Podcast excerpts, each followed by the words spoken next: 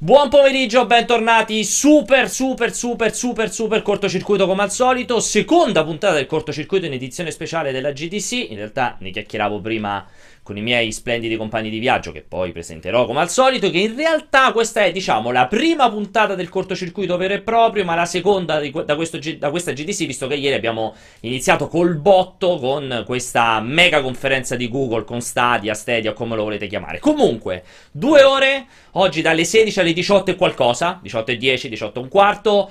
Poi assolutamente non vi allontanate dal canale di multiplayer perché appena finisce questa, questa puntatona del cortocircuito, immediatamente parte Sekiro con, anzi Sekiro come mi piace chiamarlo a me, con ovviamente Aligi che lo giocherà dal vivo, possiamo confermarlo. Insieme a me quest'oggi, questo pomeriggio, c'è ovviamente Emanuele. Buongiorno Emanuele. Buon salve a tutti. Buon pomeriggio. Ormai il buon salve è buon diventato salve, classico. Ma quest'oggi, quest'oggi ragazzi, c'è anche un... Allora, un esordio che in realtà ha già esordito sulle nostre pagine, ma sta facendo per la prima volta l'esordio nei nostri video, una roba che speriamo duri un pochino. Possiamo dire, dai, almeno cerchiamo di farla durare un po'.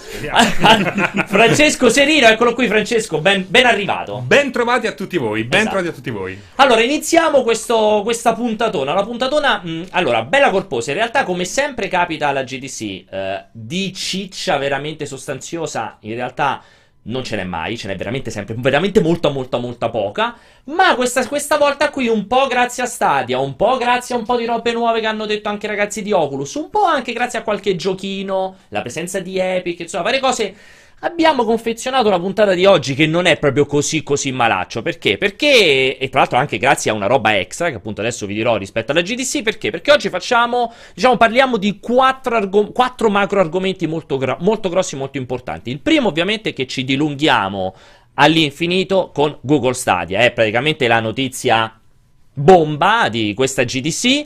Eh, c'è tantissimo da dire, sono uscite interviste, sono uscite prove, gli stessi Umberto e Vincenzo lo hanno potuto provare dal vivo lì a San Francisco, praticamente quasi in esclusiva italiana, perché non so quanti altri italiani siano eh, alla GDC.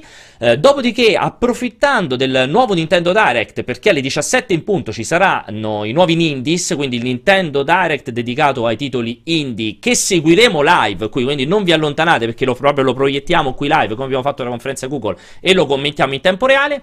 Poi rientriamo per parlare di Oculus, perché da pochissimi minuti è scaduto l'embargo. Sempre Vincenzo Umberto hanno potuto provare tantissima roba riguardante Oculus, tra cui sia il nuovo Rift, il Rift S, sia il Quest, con anche lì una manciata di giochi, quindi c'è, c'è, un, c'è insomma la, la, realtà virtuale continua a vivere, almeno alla GDC di San Francisco, bisogna dire, lì, lì, continua a funzionare molto bene come tutti gli anni. E poi per chiudere vediamo un pochettino, oggi insomma ci si è accesa un po' la lampadina con questo Generation Zero eh, che abbiamo recensito quest'oggi, Tommaso ha giocato e recensito quest'oggi, un titolo su cui si erano in realtà riversate diverse aspettative, molti dicevano cazzo ma sti Avalanche Studios sono partiti da fa un gioco ogni dieci anni a fare Rage, Just Cause, Mad Max, Mad Max, eh, tutti i titoli contem- Life is, Stra- Life is Strange? No. no. però loro hanno fatto anche un'altra roba in mezzo. Sicuro che non è anche Life is Strange? No, perché no, Don't no. Know Life is Strange avevano fatto qualcosa in mezzo che non mi ricordo. Comunque 300.000 titoli, ho detto cazzo, sono bravi e in realtà hanno pestato la merda. Per cui dopo ne parleremo, visto che Tommaso ha scritto una bella recensione e ha preso un sonoro voto, proprio in chiusura, eh, qualche minuto. Però direi di partire a questo punto a bomba con, con Oculus Stadia.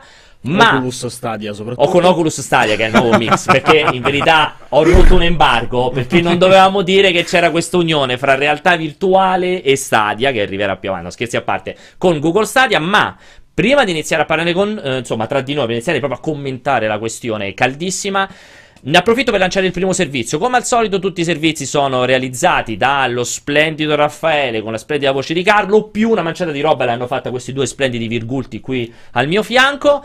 Eh, lanciamo il primo servizio, che in realtà è di Giordana, che lo avevo citato. in realtà il primo servizio è di Giordana che ha una sintesi, super super sintesi, veramente in 5 minuti di numero di tutto quello che è successo ieri, ieri sera, insomma, durante la conferenza Google, tutto quello che è stato annunciato. Così se per sbaglio vi siete persi qualche pezzo, vi godete un riepilogo velocissimo e poi ne chiacchieriamo. 5 minuti proprio.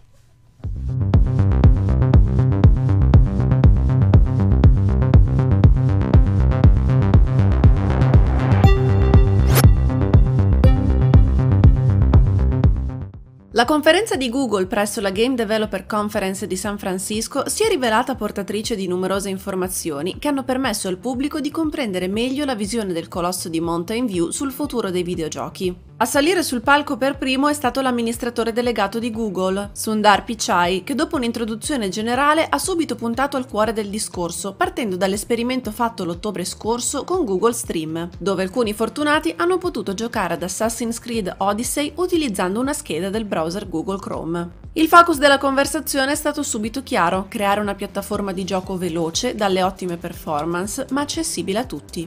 Da questi presupposti nasce il progetto Stadia.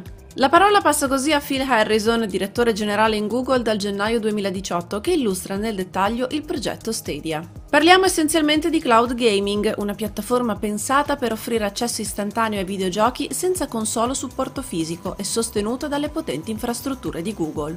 Le numerose macchine presenti nei data center forniranno la potenza di calcolo necessaria per permettere ai giocatori di godere di titoli visivamente appaganti senza possedere hardware performanti. Anzi, Stadia può essere utilizzato su qualsiasi dispositivo munito di Google Chrome, dallo smartphone al tablet passando dal PC gaming o al laptop ultraleggero, senza escludere ovviamente la TV dove basterà il supporto di Chromecast. Ciò che stupisce è il tempo di accesso al servizio di soli 5 secondi senza che siano necessari download o installazioni, con qualsiasi pad o supporto si preferisca. Ovviamente Google ha pensato anche a questo, creando un pad progettato esclusivamente per l'esperienza Stadia, capace di connettersi tramite Wi-Fi direttamente alla sessione di gioco Google senza costringere l'utente a sincronizzare la periferica.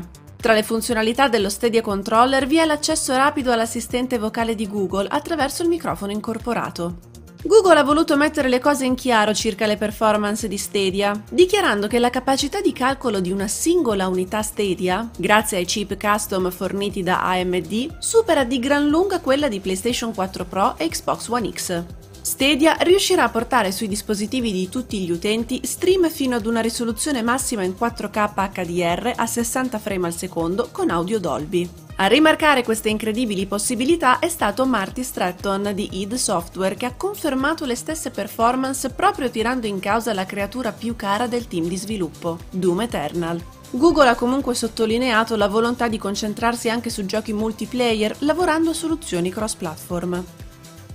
Ma Stadia non è una piattaforma pensata solo per il pubblico, ma anche per gli sviluppatori. La grande capacità offerta dal data center di Google può essere sfruttata anche dai singoli team di sviluppo che potranno avvalersi di tutti gli strumenti che Stadia mette loro a disposizione, dalla potenza di GPU multiple a tecnologie di machine learning. Molti sono i partner che hanno già deciso di supportare Stadia: Unreal Engine, CryEngine, Unity, Avoc, Vulkan, AMD per citare i più noti, mentre sul lato developer hanno partecipato partecipato Q Games e Tequila Works. Parlando di sviluppo, la fine della conferenza ha finalmente svelato il ruolo che ricoprirà Jade Raymond all'interno di Google.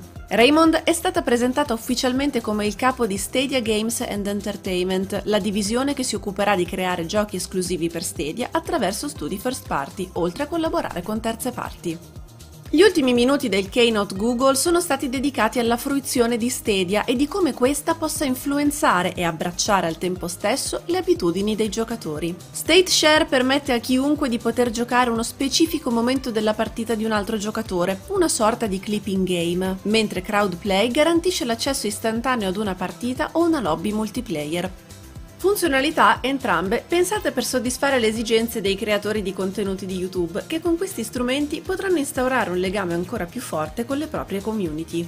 Le perplessità rispetto a Stadia rimangono essenzialmente due, come l'intero sistema si comporterà con le connessioni internet di media velocità e i costi. Durante la conferenza è stato detto che con Stadia l'intero web diventerà potenzialmente lo store dove vendere videogiochi, ma non si è parlato in alcun modo di costi. È prevista la presenza di un abbonamento a servizio o i giochi verranno venduti singolarmente? Ci sono ancora diversi dubbi che verranno senz'altro chiariti durante il 2019, visto che Stadia verrà ufficialmente lanciato sul mercato proprio nel corso di quest'anno. Il lancio è previsto negli Stati Uniti, Canada, Regno Unito e gran parte dell'Europa. L'Italia è contemplata nel grande progetto di Google? Per scoprire tutte le curiosità di Stadia vi invitiamo a seguire il nostro coverage sulle pagine di multiplayer.it ed iscrivervi al nostro canale Twitch e YouTube per non perdervi live e contenuti esclusivi.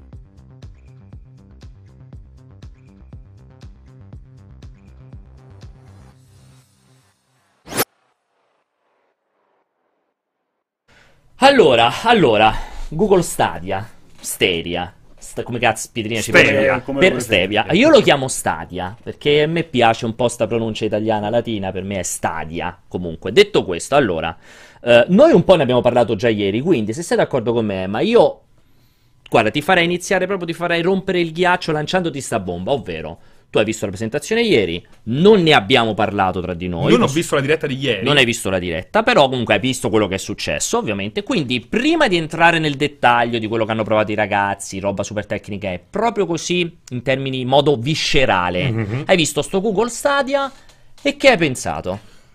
Ho pensato inizialmente che. Sti cazzi! no, si stessero ficcando dentro un, uh, una situazione un po' pericolosa. Poi andando avanti nella presentazione sono rimasto molto molto contento perché in- innanzitutto ho ritrovato la verve e le informazioni che vedevo nelle vecchie presentazioni delle vecchie console alle 3. Poi lì il dialogo si è spostato, non era più allo sviluppatore o al giornalista, sì. ma si è poi allineato al, al pubblico, al pubblico di Twitch, di internet. Però si è abbassato anche il messaggio, la qualità eh, hanno puntato, no? Trick e track, eh, Gli esplosivi. Esatto. Sì, sì. Eh, invece qui, fortunatamente, forse complice anche la location, Game Developer Conference, stai presentando prima di tutto il progetto a, sì, agli sviluppatori. Agli sviluppatori. Certo. Eh, ho ritrovato una presentazione interessante che mi, mi, è piaciuta, mi è piaciuta moltissimo, penso che sia un punto d'inizio, naturalmente, è una strada ancora lunga, ma molto meno lunga di, quando, di quanto non lo fosse l'altro ieri, Vero. Eh, e che ci porterà dei dei grossi cambiamenti. Qui cambia un po' tutto. Esatto, hai detto, hai detto tutte cose giustissime ti continuo a pungolare perché allora...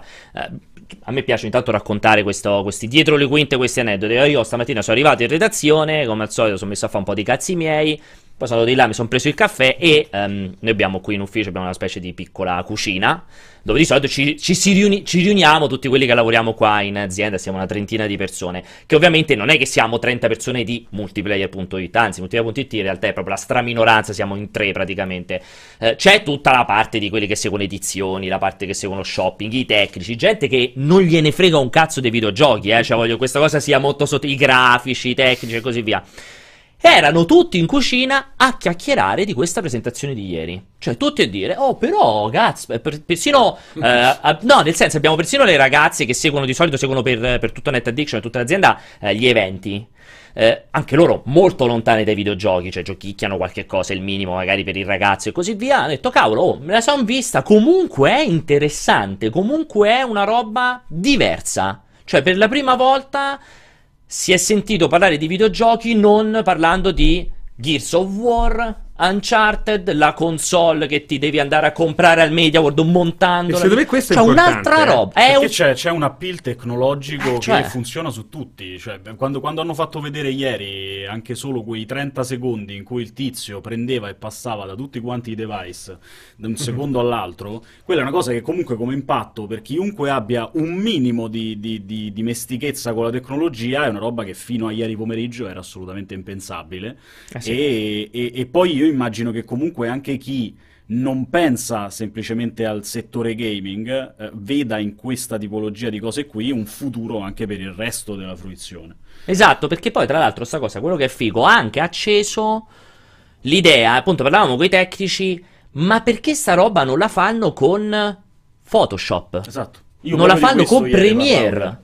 Cioè, per, perché non si può immaginare un futuro in cui a un certo punto tu compri il pacchetto Adobe, ma pure se ho la macchina scassona, Certo. Cioè vado a fare il rendering in Premiere o vado a lavorare con un'immagine da un milione di mega in streaming, cioè utilizzando una macchina in remoto che fa tutti i cavolo di calcoli e mi posso fare finalmente un rendering di un filmato in 4K a una velocità da server farm, non col mio portatilino che mi si, mi si brucia quando provo a fare una roba Premiere. Cioè apre, è, è, come se per la prima volta il concetto dello streaming, che ovviamente non è nuovo, ovviamente non se l'ha inventato Google, però per la prima volta sia diventato un po' di massa davvero, cioè un pochettino dicono, vabbè, però si può effettivamente fare qualcosa solo con la connessione internet. Comunque non è male. Quindi ti voglio rilanciare ancora la palla, Francesco, cioè, siccome ovviamente c'è già, cioè, quello che è successo è le console sono morte, no, non cambia un cazzo. Perché sì, le console. La diatriba Vabbè, è, è, internet, certo. è internet. Merda, meraviglia. Esatto. Come ti schieri? cioè, dovranno cambiare. Io pure prima ho registrato per polemica che prima o poi finiranno di eh, montare. Dovranno cambiare mentalità Sony, Microsoft e Nintendo oppure loro comunque continueranno a giocare un campionato a parte che sarà magari più o meno ricco ma sarà un campionato a parte? Intanto riagganciandomi su quello che hai detto te, secondo me questa, o, anche quello che hai detto te, questo, questo messaggio è arrivato così diretto perché per la prima volta ci siamo tolti dalle palle il giocattolo eh, o esatto. il device che esatto. è il esatto. sogno erotico del marito, quindi la rottura di scatole. esatto, quello che rovina il salotto. Esatto, l'affare brutto Nelle case, eh, esatto, esatto. lo devo nascondere. Non c'è più, non c'è Vero. più, quindi è semplicemente ridotto a servizio. Ripeto, non siamo ancora pronti perché no. ci sono effettivamente dei dubbi sì, eh, enormi. enormi, no? Se io vado in montagna e voglio portarmi la console per giocare a, non lo so, Zelda o l'ultimo Tomb Raider con, eh, no, con un servizio del genere non posso ancora farlo. No. Eh, e non potrai probabilmente per parecchio tempo. Ci sono anche dei dubbi riguardo all'uso dei dati personali, perché sì. diventerà un database abnorme questa roba qui.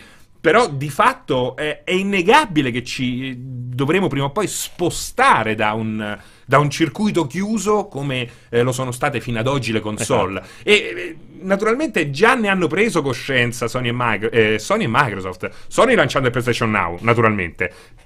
Embrionale, perché è embrionale. Secondo me PlayStation Now è... ci si potrebbe aprire una parentesi Anche lì siamo agli inizi, no? Anche molto Netflix... agli inizi. Molto agli inizi, sì. molto agli inizi, però è un acquisto che risale ormai e a 6-7 anni fa sì, con Gai sì. Gai Microsoft sta per lanciare. Farà la stessa cosa, probabilmente. Secondo me, le due, Sony e Microsoft, andranno a convergere. Cioè, il Game Pass diventerà un po' più PlayStation Now e il PlayStation Now diventerà un po' più Game Pass. Se, ter- se manterranno questi due universi separati, faranno la fine del, del, topo. Secondo me, il rischio è quello. Poi non so se siete d'accordo. Eh. Cioè, andranno a convergere davanti eh, in, un, in, un, servizio eh, che sarà analogo come pensiero, come, come, idea. come idea a quello Google. Poi il problema lì qual è? Eh.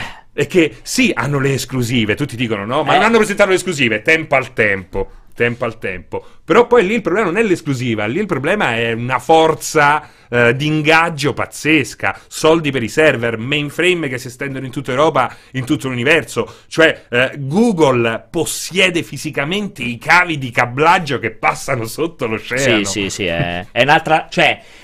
È, proprio un'altra roba. Infatti, loro, dicevo loro durante la conferenza, che chiedevamo pure con Emma durante la conferenza ieri cioè, c'era un cazzo lunghismo importante. Cioè, solo quando hanno fatto le due dichiarazioni, una roba del genere, una, una ser- un'infrastruttura server, solo Google ce la può avere nel mondo. Cioè, proprio di.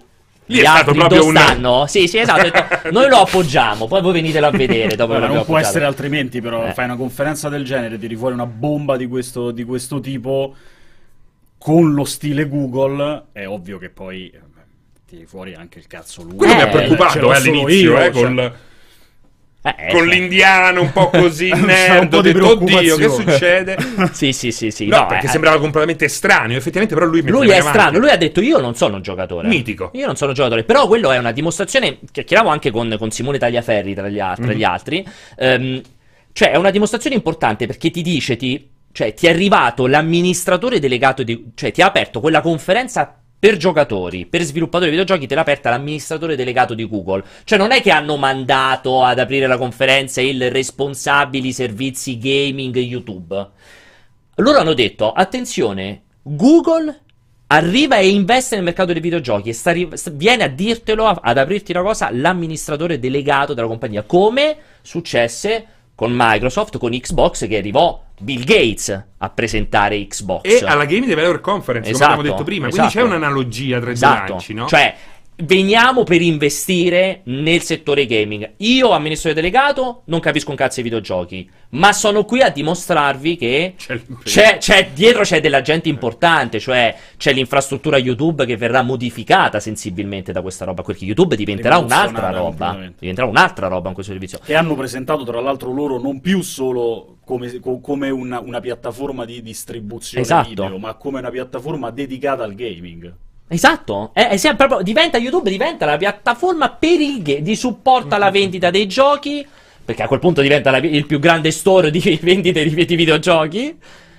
Cioè, e, ce ne sono diversi, ci sono diversi elementi che fanno capire che c'è un cambiamento importante, ma anche il discorso dei data center. Cioè, loro dicono: Noi abbiamo tutta sta roba, sta sveglia di migliaia di data center sparsi mm-hmm. per il mondo vengono modificati sostanzialmente per implementare Stadia, perché loro ovviamente utili- non è che costruiranno delle nuove server farm per Stadia, loro prendono quello che hanno e ci montano dentro Infatti Stadia. È quello secondo me che mi preoccupa, o meglio dovrebbe preoccupare Sony, perché... Che eh, è la più in- no, insieme a Nintendo sono quelle più indietro. Perché loro hanno un'infrastruttura da uh, società eh, specializzata nell'entertainment sì. e utilizzano quell'infrastruttura per proporre entertainment. La differenza di Google e in parte anche di Microsoft con i server Azure, Microsoft cloud, sta bene, eh, eh, esatto, sì. sta, mo- sta, messa sta molto, molto bene, bene è che loro utilizzano della roba high-end per professionale. Sì che viene data, servizi che vengono dati anche a, a stati, eh? Sì, sì, a sì, stati è vero, veri e propri. Vero. La utilizzano per l'entertainment.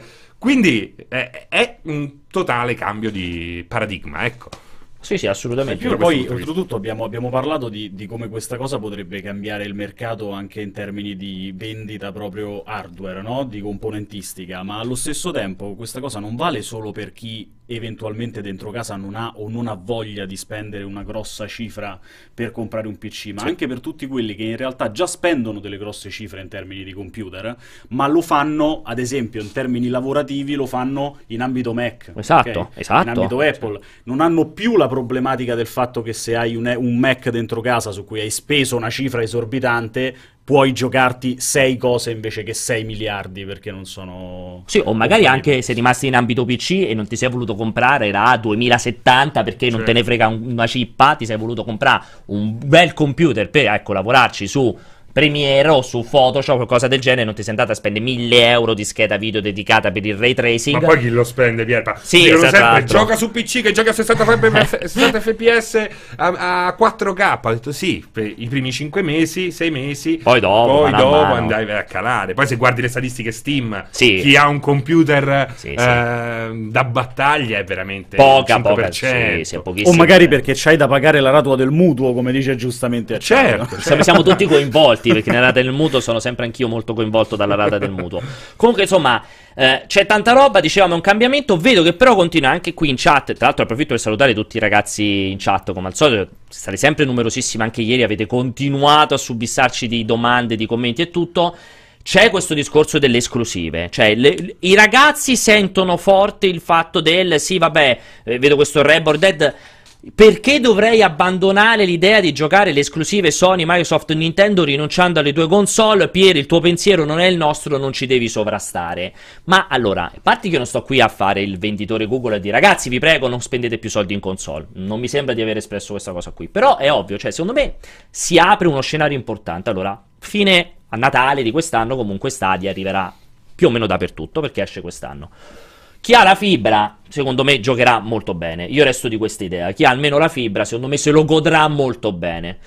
Ci saranno gli annunci, forse Microsoft annuncerà già quello che sarà il prossimo Xbox a queste tre, di sicuro non Sony, perché Sony non ci sarà da nessuna parte, sembra, quest'anno. Arriverà Natale del 2020, in cui presumibilmente usciranno le nuove console. Dopo un anno di Stadia. Cioè, se Stadia funziona bene, ma come convinci il giocatore a rispendere 400 o 500 euro per andare in negozio a prendersi il gioco che deve mo- mettere dentro alla console per fare un'ora e mezza di installazione con le patch. Cioè, comunque un po' cambia lo scenario nel momento in cui magari per un anno hai cominciato a vedere che, non so, l'anno prossimo che uscirà, facciamo finta, inizio del prossimo anno, boh, qualche gioco, adesso non mi viene in mente, un control o qualsiasi altro gioco che possa uscire fra la fine di quest'anno e l'anno del prossimo, che magari l'anno inizio del prossimo, magari è giocabile in questo modo. Cioè, come lo fai a convincere il giocatore classico ad andare in negozio ancora, a spendere 500 euro?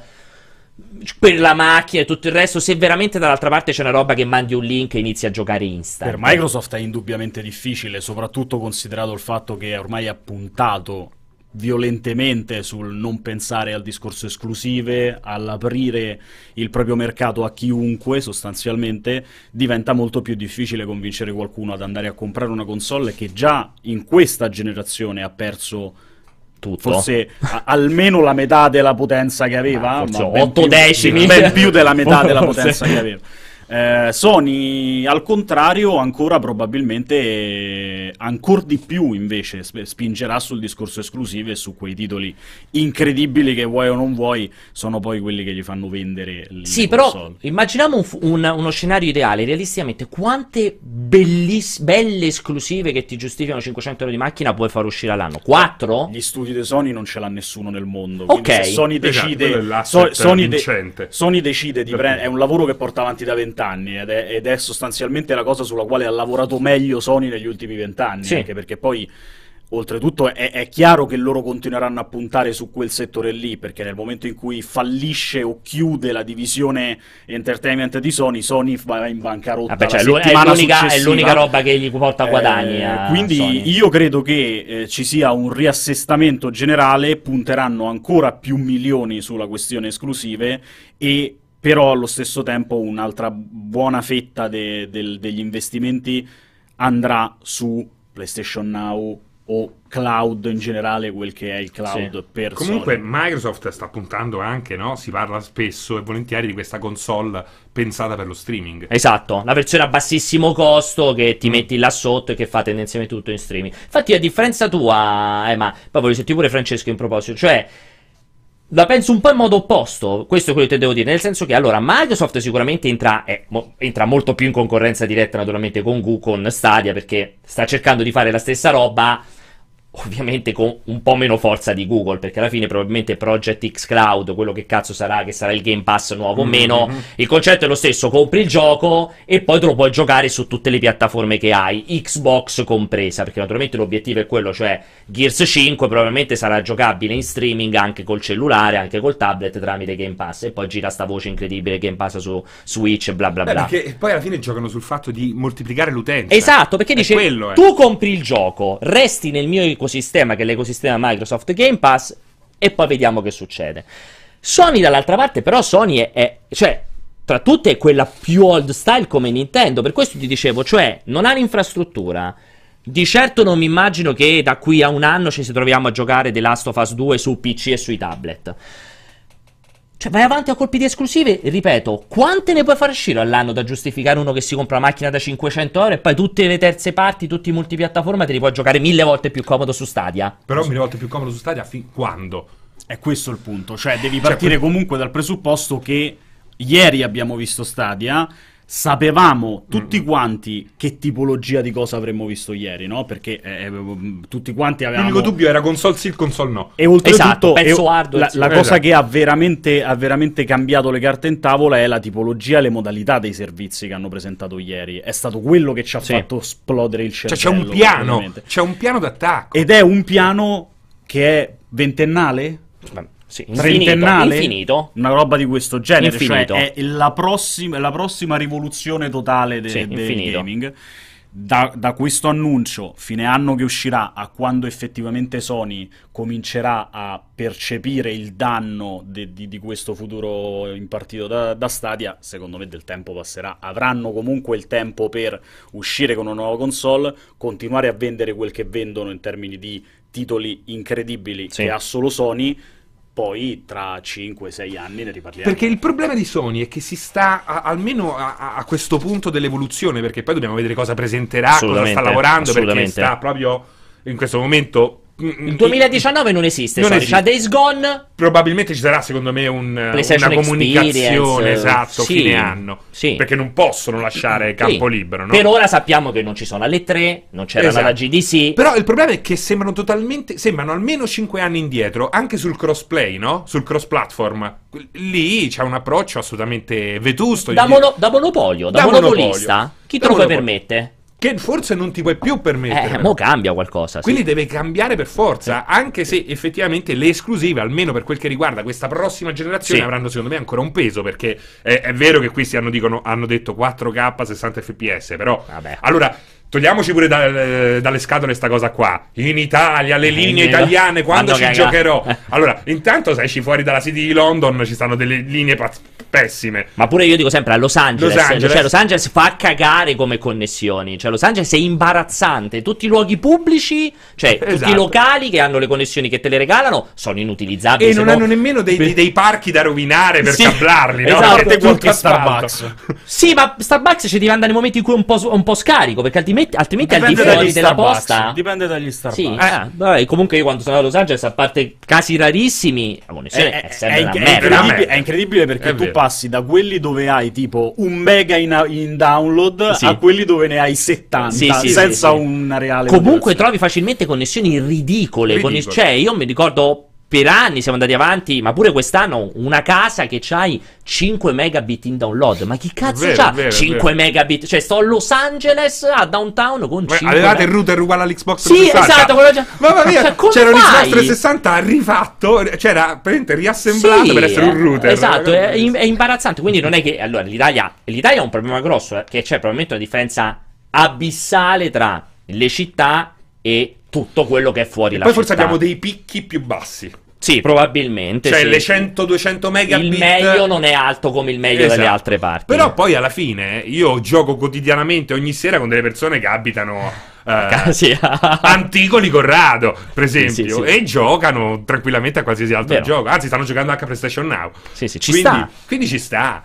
Allora, eh, c'è, c'è, ancora tantissimo da dire su Stadia, tantissimo, anzi, eh, adesso chiacchiereremo anche un po' della formula prezzo, perché è l'altro grande elemento su cui ci si, ci si sgozza e ci si uccide, però prima ne voglio approfittare per lanciare un secondo servizio, questo è un servizio um, Comunque carino, anche questo qui diciamo di riepilogo, eh, perché è una sorta di 5 punti cruciali di Stadia, il prezzo, le ipotesi di data, arriverà in Italia, diciamo sempre una raccolta di voci di corridoio in discrezione, naturalmente non abbiamo annunci ufficiali da Phil Harrison, però un altro piccolo servizio che può essere interessante per darci spunto per poi poterne parlare, quindi godetevelo, questo a, a cura del buon Raffaele.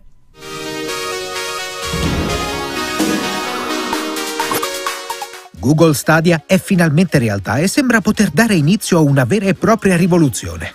Sono molte infatti le novità portate dal servizio di streaming di Google, che promette di cambiare totalmente le regole del gioco. Dopo l'euforia della conferenza di presentazione, però, è giunto il momento di fare il punto della situazione, analizzando cosa sappiamo e non sappiamo su cinque elementi fondamentali, ovvero prezzo, richieste di banda, cross-platform, data di uscita e possibile arrivo in Italia.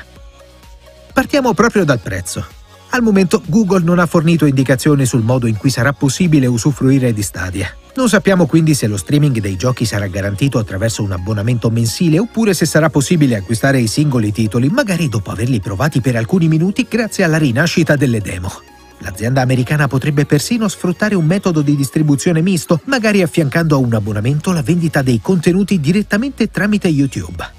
Le informazioni ufficiali sui prezzi comunque verranno rivelate già nel corso dell'estate, probabilmente al prossimo E3 di Los Angeles. Senza la necessità di acquistare una console, i requisiti per accedere a Stadia si riducono sostanzialmente a due, una connessione a internet veloce e un dispositivo compatibile con Google Chrome.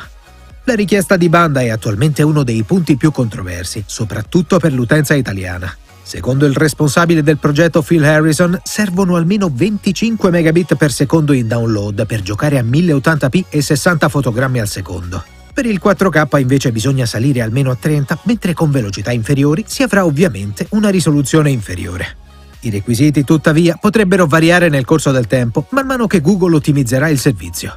Per quanto riguarda la compatibilità, per accedere a Stadia servirà un dispositivo compatibile con Google Chrome.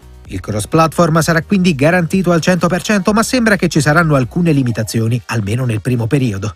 Per giocare sulla TV di casa senza utilizzare il PC, per esempio, sarà obbligatorio collegare Google Chromecast a una delle uscite HDMI del televisore e utilizzare il nuovo controller Stadia, l'unico compatibile al lancio con il dispositivo Google. Su PC invece è stata confermata la compatibilità con praticamente tutti i pad terze parti. A proposito della data di lancio, l'uscita di Google Stadia è prevista entro la fine del 2019 negli Stati Uniti, Canada, nel Regno Unito e in gran parte dell'Europa. L'arrivo in Italia purtroppo non è ancora stato confermato, ma la presenza del sito ufficiale localizzato in italiano lascia ben sperare per la presenza del nostro paese tra quelli che vedranno la distribuzione del servizio. Allora, qui abbiamo fatto un po' il punto della situazione. Um, due cose, insomma, vogliamo, tre cose vogliamo parlare. Allora, il primo vi invito tutti ad andare a leggere l'articolone firmato da Umberto che ripeto è stato fra, me, l'unico fra i pochissimi italiani che ha provato fisicamente Stadia, perché ieri alla fine della conferenza, per chi era lì sul posto, si poteva spostare in queste, c'erano una manciata di demo station, che in pratica era il televisorone, mouse e tastiera, e tu potevi smacchinare, proprio spippettare con... Eh, Infatti qui c'è il nostro Stadia. amico Dark Berserk che dice, ma quella serie di comandi sotto al pad cosa sono? Allora, quella serie di comandi sotto al pad, secondo me la gente continua a pensare a quelle scritte che si vedono sotto, ah, che in eh. realtà erano solo le scritte dei copyright. No, però io Google. te l'ho girata questa domanda perché stavamo dicendo una cosa importante. Vai, dilla. Cioè che il pad non, non, si poteva avvicinare più di tanto. Esattamente. Non si poteva que- toccare. Questa è la cosa top. Che un, dicevo, leggete quell'articolo perché uh, Umberto sottolineava due o tre elementi importanti. Il primo è, come ha detto benissimo Francesco, il pad, cioè il pad era sottoteca. Non potevi giocare con il pad di Google. Non potevi giocare con il pad di Google, che poi non ha un nome pad di Google Stadia, non penso sì, che no, abbia un nome. Non aveva, non aveva Quindi non puoi giocare pad di Google Stadia, erano collegati solo alcuni pad, mi sembra hanno parlato di qualche Nacon, c'era qualche pad di fascia bassissima Logitech, non c'era roba eh, Xbox, non c'era roba DualShock, eh, ma quello di Stadia non era toccabile, il che ha fatto pensare a moltissimi che si trattasse di un cosiddetto mock-up, cioè in verità la scocca vuoto, tranne magari quello che poi hanno utilizzato loro sul palco. Questo perché? Perché sembra banale, ma fare un pad bene, cioè bene io intendo i pulsanti che hanno una reattività corretta, gli analogici con, attività, con una reattività corretta, i grilletti, non è una minchiata. C'è una divisione intera di ricerca e cioè, sviluppo. Cioè, non no? è una stronzata. Anche la scelta di fare i, i, gli analogici allineati, che ne parlavamo ieri con, con Greg, cioè gli analogici allineati alla, in stile DualShock, tendenzialmente li fa quasi solo PlayStation, perché quasi tutti, sia da Xbox sia da iPad non ufficiali, tendono ad averli quelli disallineati. Sappiamo tutti l'uso dei materiali quanto è importante. Ci ricordiamo il DualShock 4 appena uscito che si sgancia, si, si smollicavano gli analogici, sì, sì, sì, anche i grilletti. I grilletti di DualShock 4 che per me sono orripilanti. Debole, eh, esatto. E, e, non è che PlayStation è il primo pad che faceva, cioè no, il DualShock. No, esatto. Quindi Probabilmente il pad eh, ci stanno continuando a lavorare, non è un caso che non fosse probabile, ma ci sono altri due elementi secondo me molto importanti. Uh, Umberto diceva che praticamente quelle, quelle, mm, queste versioni di Google Stadia che potevi provare lì ti davano questa console su cui tu potevi simulare delle connessioni peggiori. Perché tu in ah. pratica lo, lo utilizzavi con la connessione top, perché ovviamente stavi seduto su, mi immagino, sulla Bourbon più grande di San Francisco. Eh, però da questa console tu potevi in pratica cambiare la qualità della banda e simulare le perdite di pacchetti. E Umberto dice una cosa molto importante, che è una cosa che sembra una banalità, ma uh, se ne è discusso tanto non è tanto la quantità di banda a fare la differenza, perché al massimo quello che ti succede è che passi da 1080p a 720p, vedi artifici grafici, cioè ti peggiora la qualità, ma resta giocabile. Il problema è non appena abilitavi la perdita di pacchetti o aumentavi la latenza, e proprio diceva da così diventava una merda astronomica. Cioè diceva bastava, lui dice perfettamente, basta mm-hmm. mh, che mettevi 5% perdita pacchetti ed era una roba, cioè, mm, in, quasi inutilizzabile. Comunque, di certo, inutilizzabile su un Doom. Il 500 è alto comunque per dire Ma è, infatti Non così alto wifi distante. E infatti lui dice, il, dice è un po' l'idea di a casa tua eh. quando stai su wifi distante. Io, per esempio, uso tantissimo lo streaming in house di Steam. Uh-huh. Io lo uso un botto perché ho il PC a casa in salotto. Spesso lo accendo, poi mi metto a giocare a letto con, il mio portatilino, questo qui che è un portatile bellissimo ma di merda a livello mm-hmm. prestazionale, uso lo streaming interno, quindi utilizzo lo Steam e che ho trovi lì? Per esempio a casa mia, già quando mi allontano di una stanza, quindi perché io mi appoggio al wifi con eh, questo... Eh. Cioè, proprio vedi che abbatte la qualità sì, in sì, un sì. istante proprio. Quindi anche questi sono elementi di cui dovremmo tener conto molto più dei questi fantomatici 25 megabit di cui si sta parlando che serviranno per giocare eh, a 1080p. Cioè, è evidente che do- effettivamente va provato. Cioè anche PlayStation Now in questi giorni ci sta insegnando che bisogna essere collegati via cavo. Sì, per avere le cose le, che funzionano bene. Che funzionano bene, soprattutto quando sono richieste risoluzioni alte per i giochi PlayStation 4, per esempio, Bloodborne e quelli che ci sono. O comunque un certo tipo di latenza differente. Esatto. Quindi anche su questo elemento, non so, cioè, secondo te quanto potrà essere, cioè, quanto potrà essere un limite alla diffusione eh, di Stadia, il fatto che poi magari lo vai a provare eh, sì, per quanto ci sia Google, magari però non è proprio l'eccellenza del, del servizio, chiamiamolo in questo modo. Il limite di Stadia a oggi è tutto lì, eh. cioè fino a che non lo, non lo, proveremo con mano e non ci renderemo conto, perché una cosa è avere il, di, di, fronte il data center o vivere a San Francisco, a casa vivere de, dentro Google. del boss di Google, allora ok, io a casa mia a Roma, eh, nel momento in cui attacco Stadia e con la mia onestissima 200 mega, come andrà? Eh perché poi lì non, è, non, non, si tratta più. È come il discorso che è stato fatto nei giorni scorsi col Now, di gente che diceva: Ma non è vero che io con la 10 mega gioco tranquillamente col Now.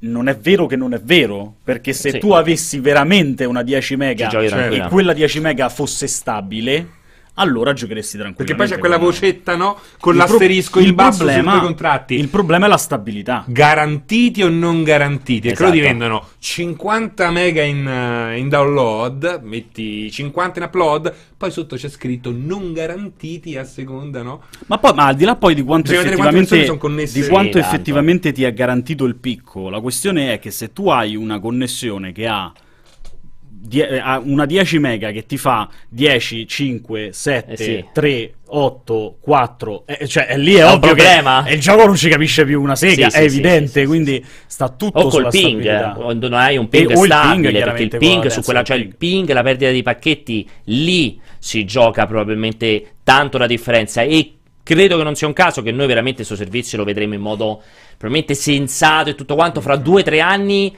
probabilmente meglio sulle connessioni cellulari che su alcune connessioni casalinghe, perché ricordiamo, come abbiamo detto tante volte, l'abbiamo detto durante la conferenza Samsung in cui c'era eh, Antonio Monaco di HD Blog, lo dicevamo anche ieri, uno dei grandi vantaggi del 5G, anche qui che sembra banale ma non lo è, non è tanto l'aumento importante, esponenziale delle velocità di punta, è il crollo verticale del ping, cioè eh, con il 5G si vedevano questi primi test che facevano, parliamo di ping che sono sui decimali dello zero, cioè non è che hai 7 di ping, hai 0,7 di ping, quello ti può cambiare sostanzialmente la qualità del, dell'esperienza di un servizio a streaming a prescindere dalla da, banda dalla massima. Banda, sì, sì, questo è l'aspetto positivo di utilizzare la propria testa come antenna ripetitore. Esattamente, esatto. quello cazzo funziona sempre poi, da Dio. Poi eventualmente il fatto che tu possa vivere solo per i successivi due anni è un problema relativo. Però, che due anni? Avete mai fatto la prova con l'antifurto della macchina? No. Se tu magari ti metti a quella certa distanza che non prende più, sì. ma se tu fai così attaccato Prende meglio? No, lo devi provare subito. Questo Guadagni almeno 20 20 metri, ragazzi. Bellissimo. Questa è una cosa eh. che spiegava anche Ryan Gosling in La La Land. Veramente? Non me lo ricordavo sta cosa in La La eh Land. sì, c'è la scena di loro che escono dalla festa, no? E devono ritrovare la macchina e lui gli fa "Guarda che se ti avvicini la ma chiave dai. alla testa". Ma che cazzo dici? Io non, non l'ho visto La La Land. No, io ragazzi, avete un problema L'ho visto, non me la ricordo questa scena. cioè, cioè, Fantastico. Assolutamente. Allora, parliamo, chiudiamo, visto che fra una decina di minuti partono in Indies, quindi vorrei aprire il segnale 3-4 minuti prima. Questione prezzo. Qui si apre l'altra ipotesi del parlare flat del nulla. O non flat? Bravissimo. C'è l'abbonamento, non c'è l'abbonamento e soprattutto quanto può cambiare secondo voi l'appeal di un servizio come Stadia in funzione dell'abbonamento? Cioè quanto è importante avere l'abbonamento alla Netflix o magari addirittura, per esempio per me è addirittura peggio se c'è l'abbonamento alla Netflix. Secondo me lì dipende da per che tipo di abbonamento stiamo parlando. Cioè che cosa eff- l'abbonamento effettivamente ha che cosa mi Appunto. dà diritto? Eh. Mm, mm, mm, è questo il punto, perché se l'abbonamento serve solo ed esclusivamente per dire apro Chrome e ho la possibilità di cliccare sull'applicazione Stadia, allora è un problema. E non credo faranno una cosa di questo okay. tipo.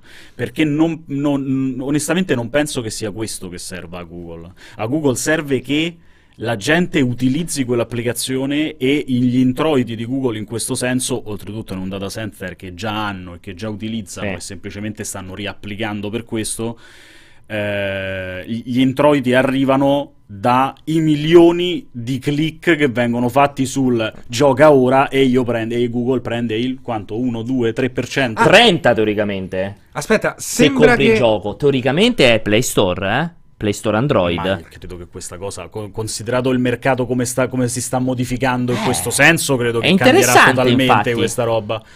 Mi arrivano notizie insider che sembra che questi servizi qua, compreso st- uh, Stevia, Stadia, no, Stadia scusate, eh, paghino gli sviluppatori a seconda del tempo del singolo utente sul gioco. Se è su, se è su abbonamento se è su abbonamento. Okay. Però sembra che sia anche. Come Spotify. Però il punto è l'abbonamento a quel punto. Uno a quanto lo metti. Perché se, se, è un abbonamento che ha a che vedere con la possibilità che io pago e ho eh, e, e posso lanciare effettivamente tutto, quanto ti devono fare pagare questo abbonamento? Esatto, cioè. perché per noi sarebbe una bomba, Vabbè, certo. ma quanto poi effettivamente Google dovrebbe andare a pagare ogni singolo sviluppatore per il tempo in cui una persona utilizza quel titolo, non ci rientrerebbero mai su un abbonamento classico detto, però, a, che eh? ne so, 15 euro al mese, capito? Non è detto, Dici. però alla fine se PlayStation Now può gestire una cosa del genere non vedo perché non possa farla Perché infatti Google. PlayStation Now ha un catalogo orripilante iniziale. Iniziale, sono 5 anni che sta in giro PlayStation Now. Sì, eh? con, con cioè, catalogo di merda. Non ha nemmeno, non ha nemmeno le sue anni, esclusive. Lui però dice un'altra roba, eh? non, ha neanche le sue, esclusive, eh? non c'è Spider-Man,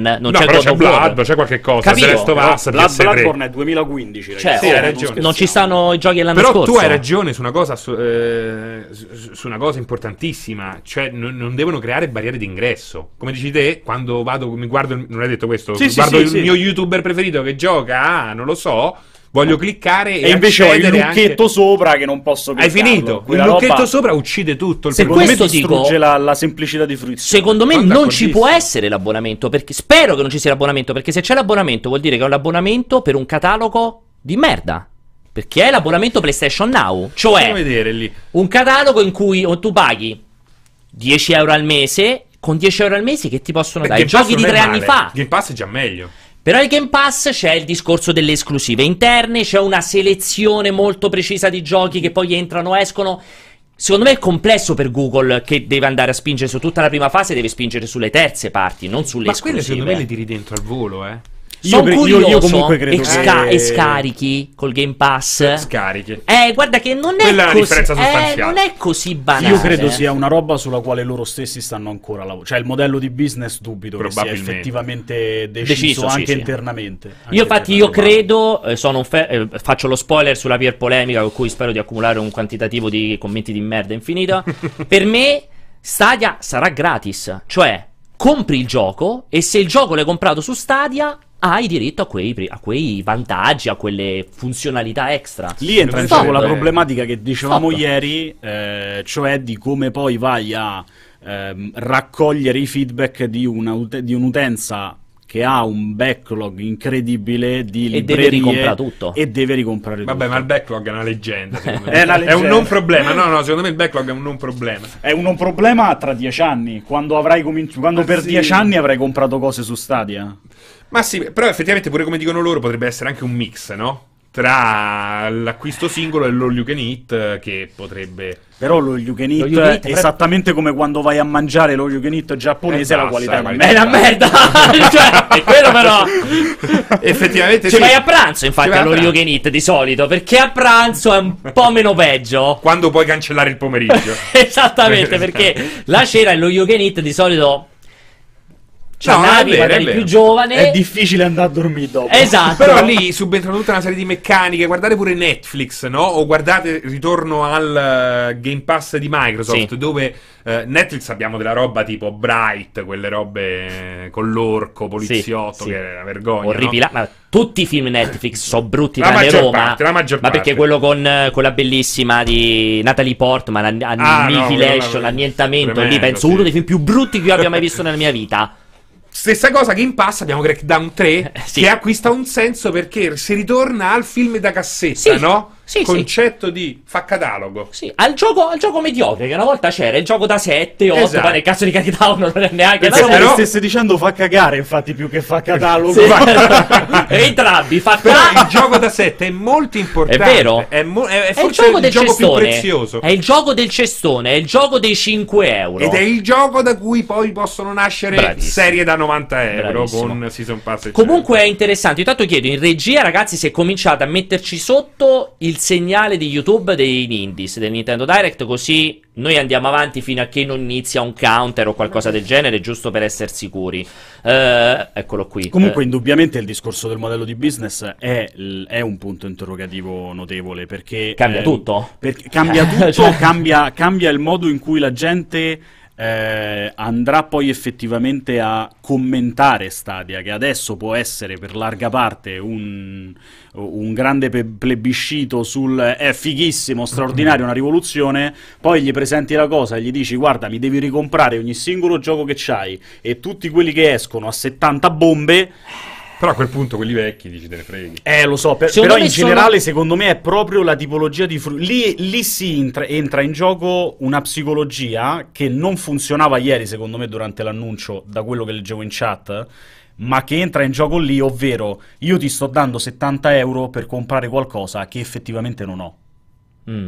E posso, di cui posso usufruire solo nel momento in cui è vero cioè ovunque, no spiegami non ho capito cioè, cioè rispiegami che io compro un titolo che non possiedo effettivamente sì, un titolo nuovo che, esa- ma che non possiederò mai sì certo non ce l'hai fisico e che oltretutto mi comporta la necessità sempre e comunque di avere una connessione sì, certo. Altrimenti io quei 70 euro me li sono dati in faccia. Assolutamente. Quella roba lì è molto difficile da far digerire al pubblico. Magari sarà un mix, magari come dite voi faranno il catalogo all you can eat, eh, alla fine come PlayStation Now, c'è un catalogo vecchiotto, non per giocatori hardcore, perché mm-hmm. non è un catalogo per giocatori hardcore, ovviamente, che vogliono avere il nuovo Assassin's Creed. Però voi avete detto qualche diretta fa, mi pare due o tre giorni fa, che ho visto con gusto, in cui dicevate appunto che eh, alla fine si arriverà a un accendi e spingi abbonamenti. Sì, non esatto. So detto, Dicevo io, come Netflix, come Netflix. C'è un'altra cosa interessante da dire, volevo dirla in diretta l'altra volta, si sta, praticamente sta tornando la pirateria per quel che riguarda i, i video. Sta tornando la pirateria perché è talmente frammentato il mercato. Complesso, vedete dove sta la roba che ti interessa. È un casino. Eh, dici benissimo, io guarda, io non sono un grande utente di pirateria perché mi piace la comodità. Io sono uno di quelli esatto, che quando anch'io. se devo spendere 5 euro, ma non faccio così e vedo di, di lo spendo 5 euro se mi cominci già a creare un po' di rotto di coglioni vado sulla pirateria per esempio sei andato su Torrent esatto io ho iniziato a vedere sul grandissimo consiglio di Alessio The Expanse che è mm, questa bellissima, serie bellissima, bellissima. Ho visto la prima stagione su Netflix, poi mi sono ritrovato nel mezzo quando Netflix, quando Amazon ha comprato la serie. Perché Netflix l'ha cancellata. Quindi da Netflix l'hanno tolto. Su Amazon ancora non l'avevano messo perché ci sono stati tipo sei mesi di delay. E io mi sono dovuto scaricare il. Me lo esatto. dovuto, non c'era modo di vedere. il download. Me lo sono scaricato. Io mi sono visto pirata. Ex... Mi sono visto pirata The Expanse perché avrei anche pagato. Non c'era verso, non lo potevo vedere. Ecco, lì ti dico. È la situazione che si verifica talvolta con adesso che abbiamo Infinity, Amazon, Netflix, arriverà Disney Plus e che comincia a dire: Ma do, sto cazzo di film? Di catalogo. Dove, Dove sta? Ma infatti, esatto. E me lo vado a scaricare. Infatti, io vorrei, vorrei, un'applicazione che fa da aggregatore di questa In realtà c'è, c'è un Ci Just sono. Watch, che è un'applicazione molto potente, molto buona, anche applicata sul mercato italiano.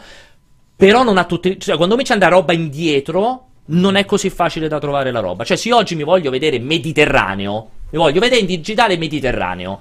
Oh, mica è facile capire chi cacchio no, ce l'ha. Eh? Fortunatamente qualcuno sta anche in Italia cercando di fare questo servizio qua. Però non è facile, nemmeno per loro, tirare le somme. Vero. E sta Vero. ritornando Emule, prepotentemente. Emule risalta sì, da... Sì, sì, sì, è il torrent che... Incredibile. Che Ma in realtà, raga, non ha Avevo fatto. Avevo non... disgustato perché ho detto che ho usato la pirateria per no, no, no, no, assolutamente. perché in quel, ca- in quel, caso non potevi fare. No, è per questo che volevo dire, infatti. Cioè. Perché in chat tutti quanti dicono: arriva, arriva la polizia. Finanza, sì, sì, il punto è che lì non è nemmeno pirateria. No? Eh, se nessuno in no, quel momento. Se nessuno in quel momento ha la cosa. Secondo cioè, me è sempre comunque, pirateria. Sono d'accordo. Però, siccome poi la legge è una cosa estremamente, Labile, eh, estremamente sì, sì, difficile da inquadrare, secondo me se qualcuno ti cita, vai in giudizio e tu hai una prova del fatto che ti sei visto quelle puntate perché Netflix ti ha lasciato a metà Incredibile quella e roba. per sei mesi non sapevi che cosa cazzo sarebbe successo, secondo me riesci addirittura a trovare il giudice il che, che, che, ti assolve da questa Allora, stanno partendo Nintendo? Nintendo Direct 17 puntuali. Vediamo quali sono gli annunci e li commenteremo, tradurremo e commenteremo in diretta mentre li sentiamo. Quindi passiamo di corsa Nindies Showcase Spring 2019 che arriva dopo quello di gennaio. Good morning. I am Dr. J.M. Lounsbury Ministry of Drink and Health Regulation. While many working adults start their day with coffee, we recommend to switch to milk to complete Vabbè, questo è un video stupidissimo, dicono... Se bevete qua caffè passate al latte, che è meglio. annoyance which occurs often with milk occurs during the pouring of it. Mi chiedo cosa c'entri con gli indies. Sarà di un gioco, sarà uno sì, dei sì, probabilmente sì. To demonstrate proper pouring technique, I shall apply my face protector. Mio, la mia maschera che protegge la faccia per vedere. Splendid. Adesso come versare il latte, vabbè, tutta una cosa stupidissima.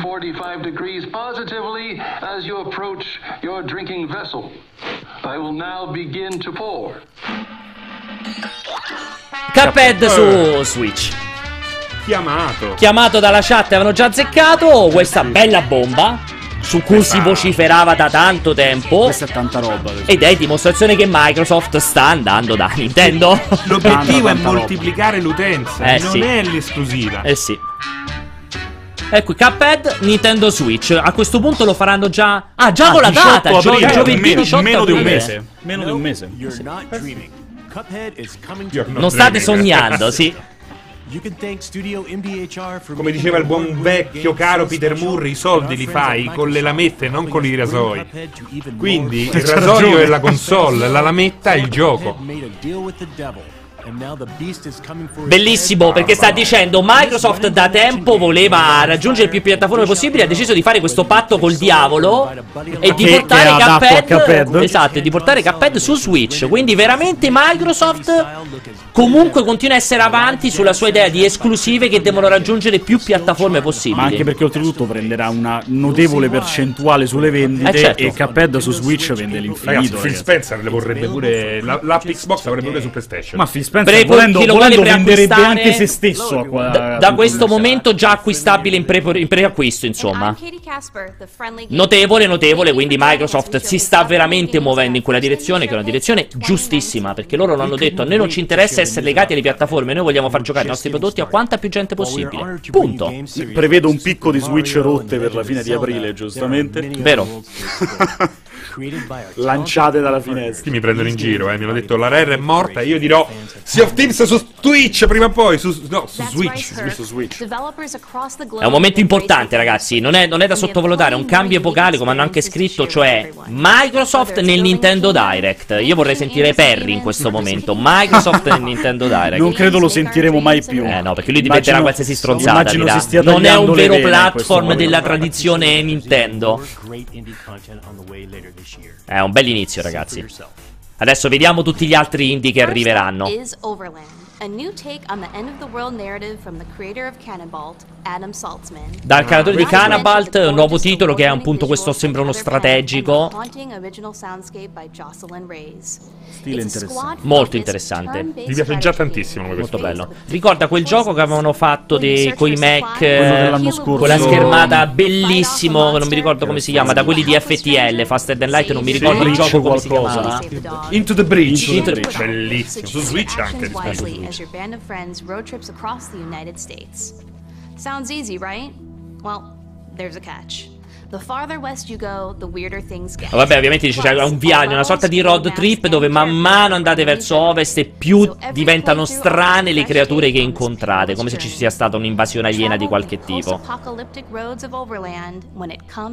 In autunno. Overland arriverà in autunno, quindi questo Avevo quasi sperato bello, alla. Variable Now in realtà. Eh. One man is prepared to destroy anyone in his sight using moves reminiscent of Ah, questo già avevo visto il trailer, non mi ricordo come si chiama, l'avevo già visto.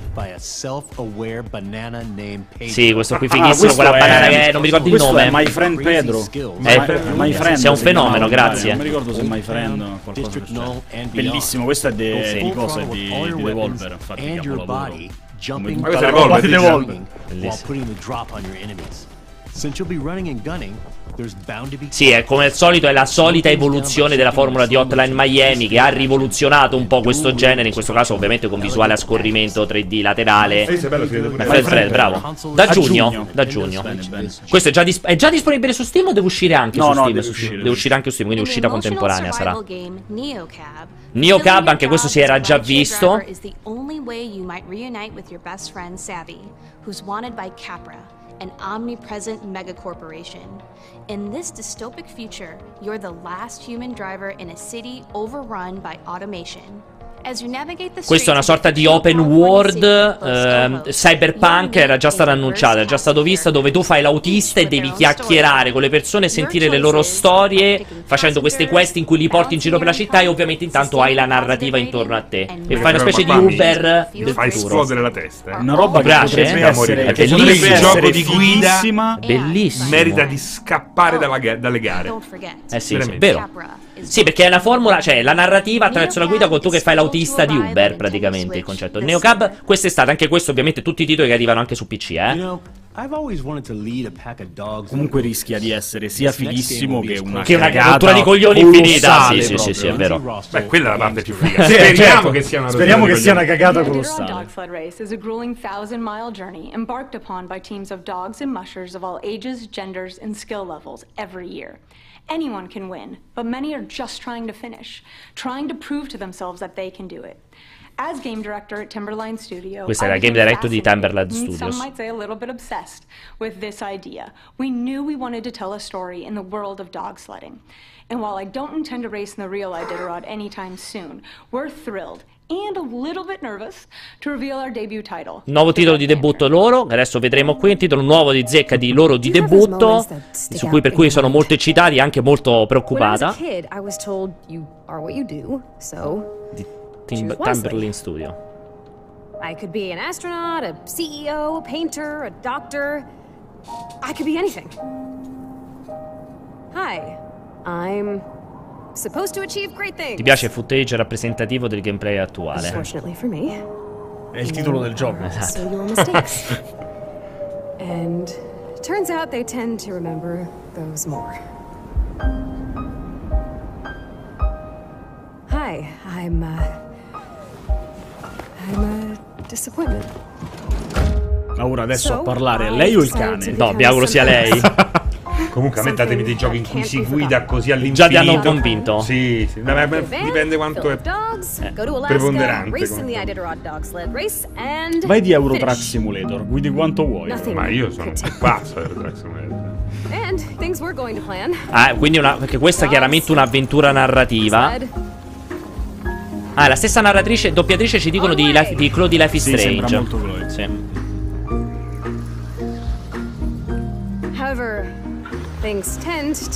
Quindi guidi la slitta. Anche la slitta dei, con i cani va bene come se fosse una guida. Sì, va bene sì, sì, L'importante è che la guida Ah, quindi qua c'è, qua c'è veramente qua c'è, la, la qua c'è Leonardo DiCaprio qui proprio a cannone. No, non so, eh? ah, The Red Lantern, ho capito qual è. Eh, qui c'è della lacrima importante perché, capito, lei ha, era andata fino in Alaska con il suo cane con cui era cresciuto da bambino e, e si capisce che il suo cane viene ucciso per salvarla praticamente, quindi e infatti c'è un cane in meno. Eh. Quindi una Ah, quindi un'avventura narrativa dove però sono tutti incontri procedurali casuali. Mi ricorda un po' cosa, come si chiama quello là ambientato nel, nel freddo che vai a trovare, non mi ricordo chi. Beh, molto bello, pure giocato sì. the, no, Dark qualcosa. Sì, sì, è Dark. sì, non mi ricordo il nome. È alla fine dentro la fine di quest'anno, molto bello, quindi unisce la parte narrativa, la parte di incontri procedurali. Scusami. Esatto, e, e ovviamente quindi cambierà quello che ti succederà e come arriverai alla fine. Molto carino. Don't get me wrong. Darkwood will creep you out, all while changing the perspective on survival horror games. Altro survival, in questo caso visuale dall'alto, parte di crafting naturalmente, quindi stiamo a un survival molto horror. Questo mi ricorda... Te lo ricordi quel gioco, quell'avventura grafica di mille anni fa? Dreamweb, no.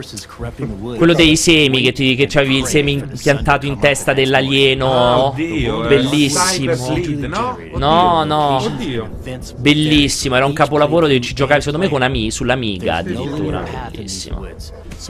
Che poi scoprivi alla fine. sono, troppo giovani eh, era bellissimo però era un'avventura grafica. Però era con questa cosa in stile Gigax in stile un po' Alien non mi ricordo come si chiama credo che lui abbia collab collaborò proprio eh. addirittura? erano proprio di Gigax. Sì sì sì, sì. ma non mi ricordo come si chiamava il gioco. bellissimo che avevi i semi nel cervello che ti giocato tipo 6 anni fa bellissimo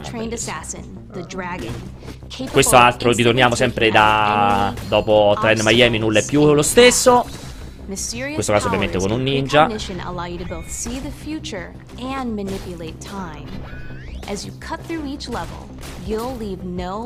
Sembra un cafone anche questo. Sì, eh? fa carino. al punto giusto. Carino, molto carino. Questo cafone è ben fatto. Sì. Figo anche che rimandi dietro i proiettili anche. Ah, quindi in questo caso se muori c'hai la meccanica Braid quasi, se, se muori. Diciamo che gli indie stanno cominciando ad appiattirsi Eh un po', sì, eh? sì, sì. Già da un annetto a questa Sì, parte. sì. C'è un bell'articolo di Umberto e Vincenzo scritto dalla GTC perché appunto si parla ormai da due anni di indie apocalypse, Esatto. cioè che il, mercato, che il mondo degli indie sia imploso e non, si ri- e non riescano più a vendere perché sono o tutti troppo uguali o sono cambiati ormai i gusti dei giocatori e Certo. quindi neanche negli indie si ritrovano più. Grana Zero, questo qua è disponibile il 18 aprile, quindi fra meno di un mese già in pre-purchase. This next game is pretty. Wait, let's save that joke for the developer. Wouldn't it be way cooler if they introduced the next game? Allora, in questo momento chiamano gli sviluppatori per So introdurre il prossimo gioco. Vediamo. Double Fine. Quindi Team Schaffer ci sarà. Ah no, pensavo Team Schaffer. Lee Petty è di Double Fine Productions. Lui è il creatore di Stacking. Una cosa Ah, nuova. Eccolo lì, Team Schaffer col barbone. Vediamo un po' che c'è di nuovo. Unreal Engine, vediamo un po'. Gioco nuovo quindi di. Effettivamente Double Fine è un po' che sono fermi, eh, che non, non c'è una roba nuova. Psychonaut, no? Prodotto da Bandai Namco, tra l'altro. The world Stanno a fa destroyed. Psychonaut 2.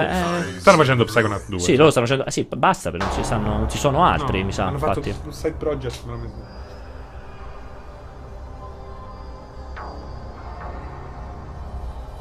If we are to survive, Sembra fatto con Dreams questo.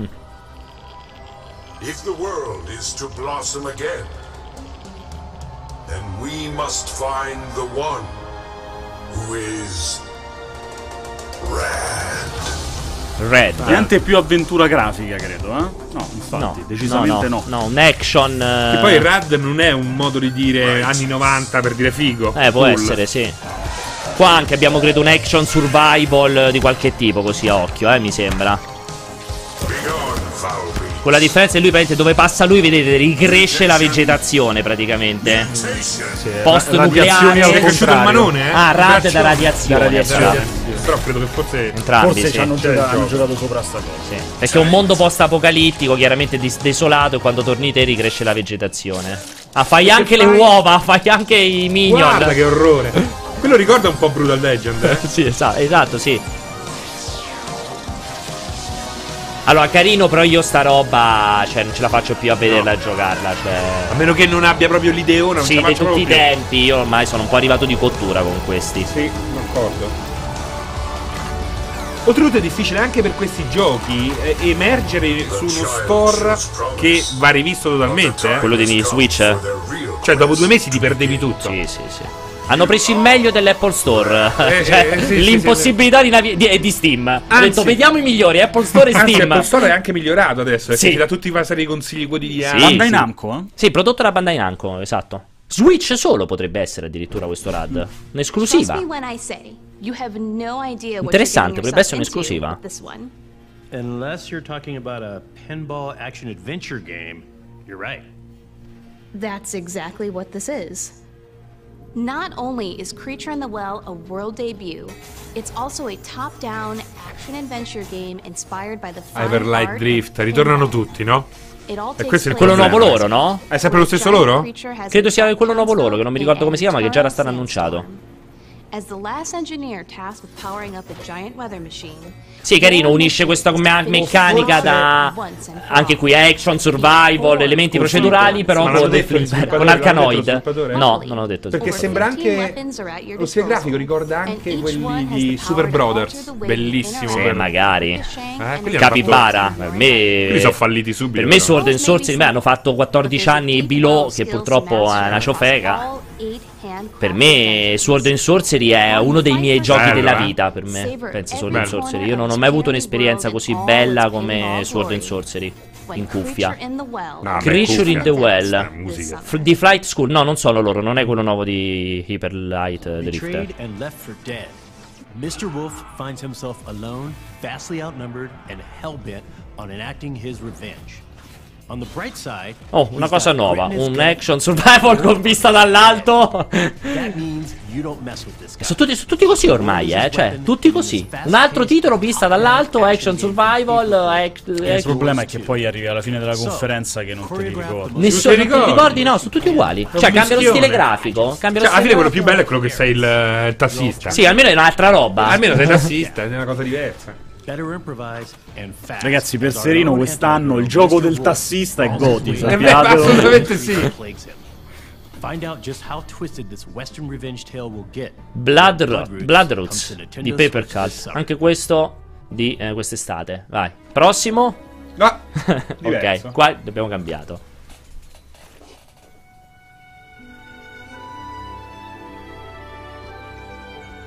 Cazzo, sembrava Cyrodiil là. No?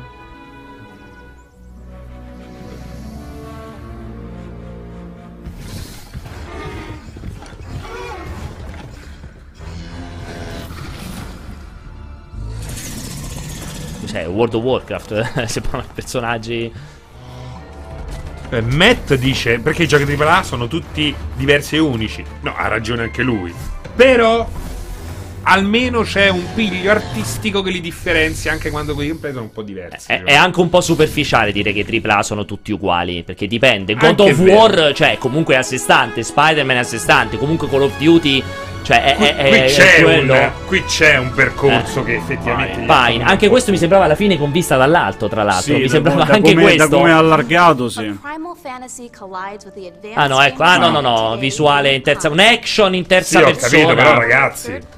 Scusate, ho tutto il rispetto per Pine. per Pine.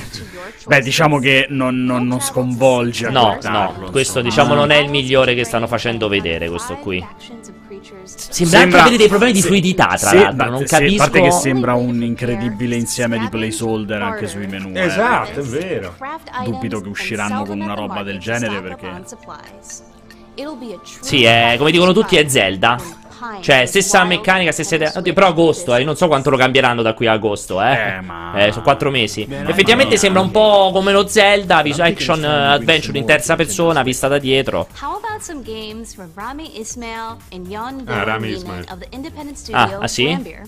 Yes.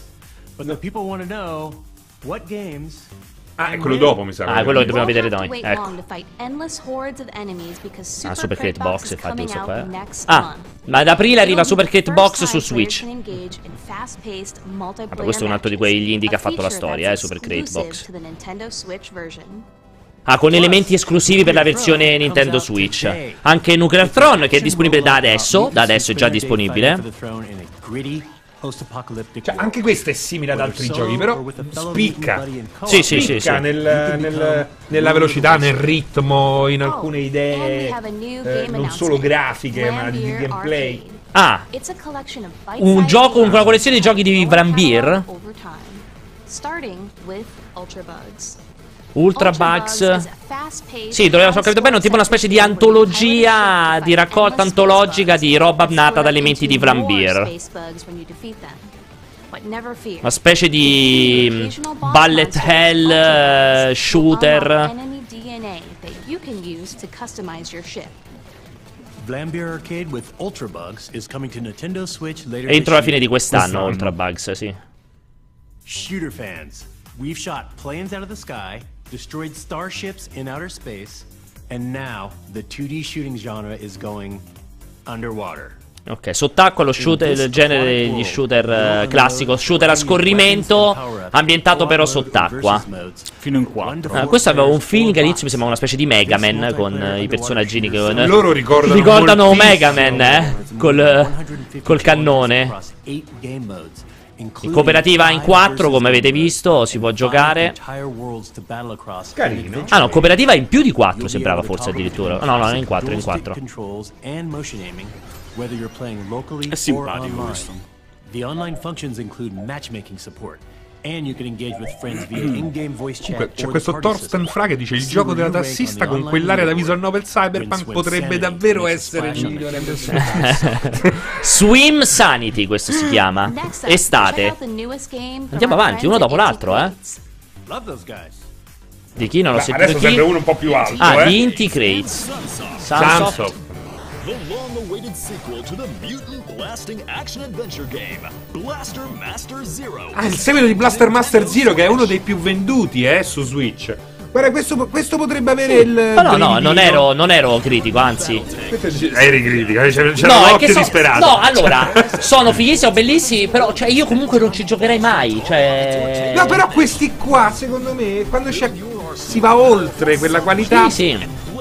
No, è fatto benissimo, è fighissimo. Io adoro il design, lo stile, il design. eh, È super figo. Sembra veramente uscire dagli anni 80 in un attimo. Poi con anche quel momento, vedete quando sono nelle sezioni all'interno che si vede come Zelda, il primo Zelda. No, no, questo qua può avere la sua. Sì, sì, co- a me mi piace quando è il gameplay così in eh, Zelda o quello lì. Oddio, come si chiama quello con il ragazzino che piange? Oh mio dio, chi è quello? Binding of Isaac. Ah, è bellissimo, bellissimo. Ecco, prima lo volevo dire. Come. Isaac è un capolavoro incredibile. Eh? Isaac è un capolavoro. Eh, sì, sì. infatti, Isaac è un assolutamente, capolavoro. Bellissimo, capolavoro. sono- Tuttora gioco praticamente ogni settimana.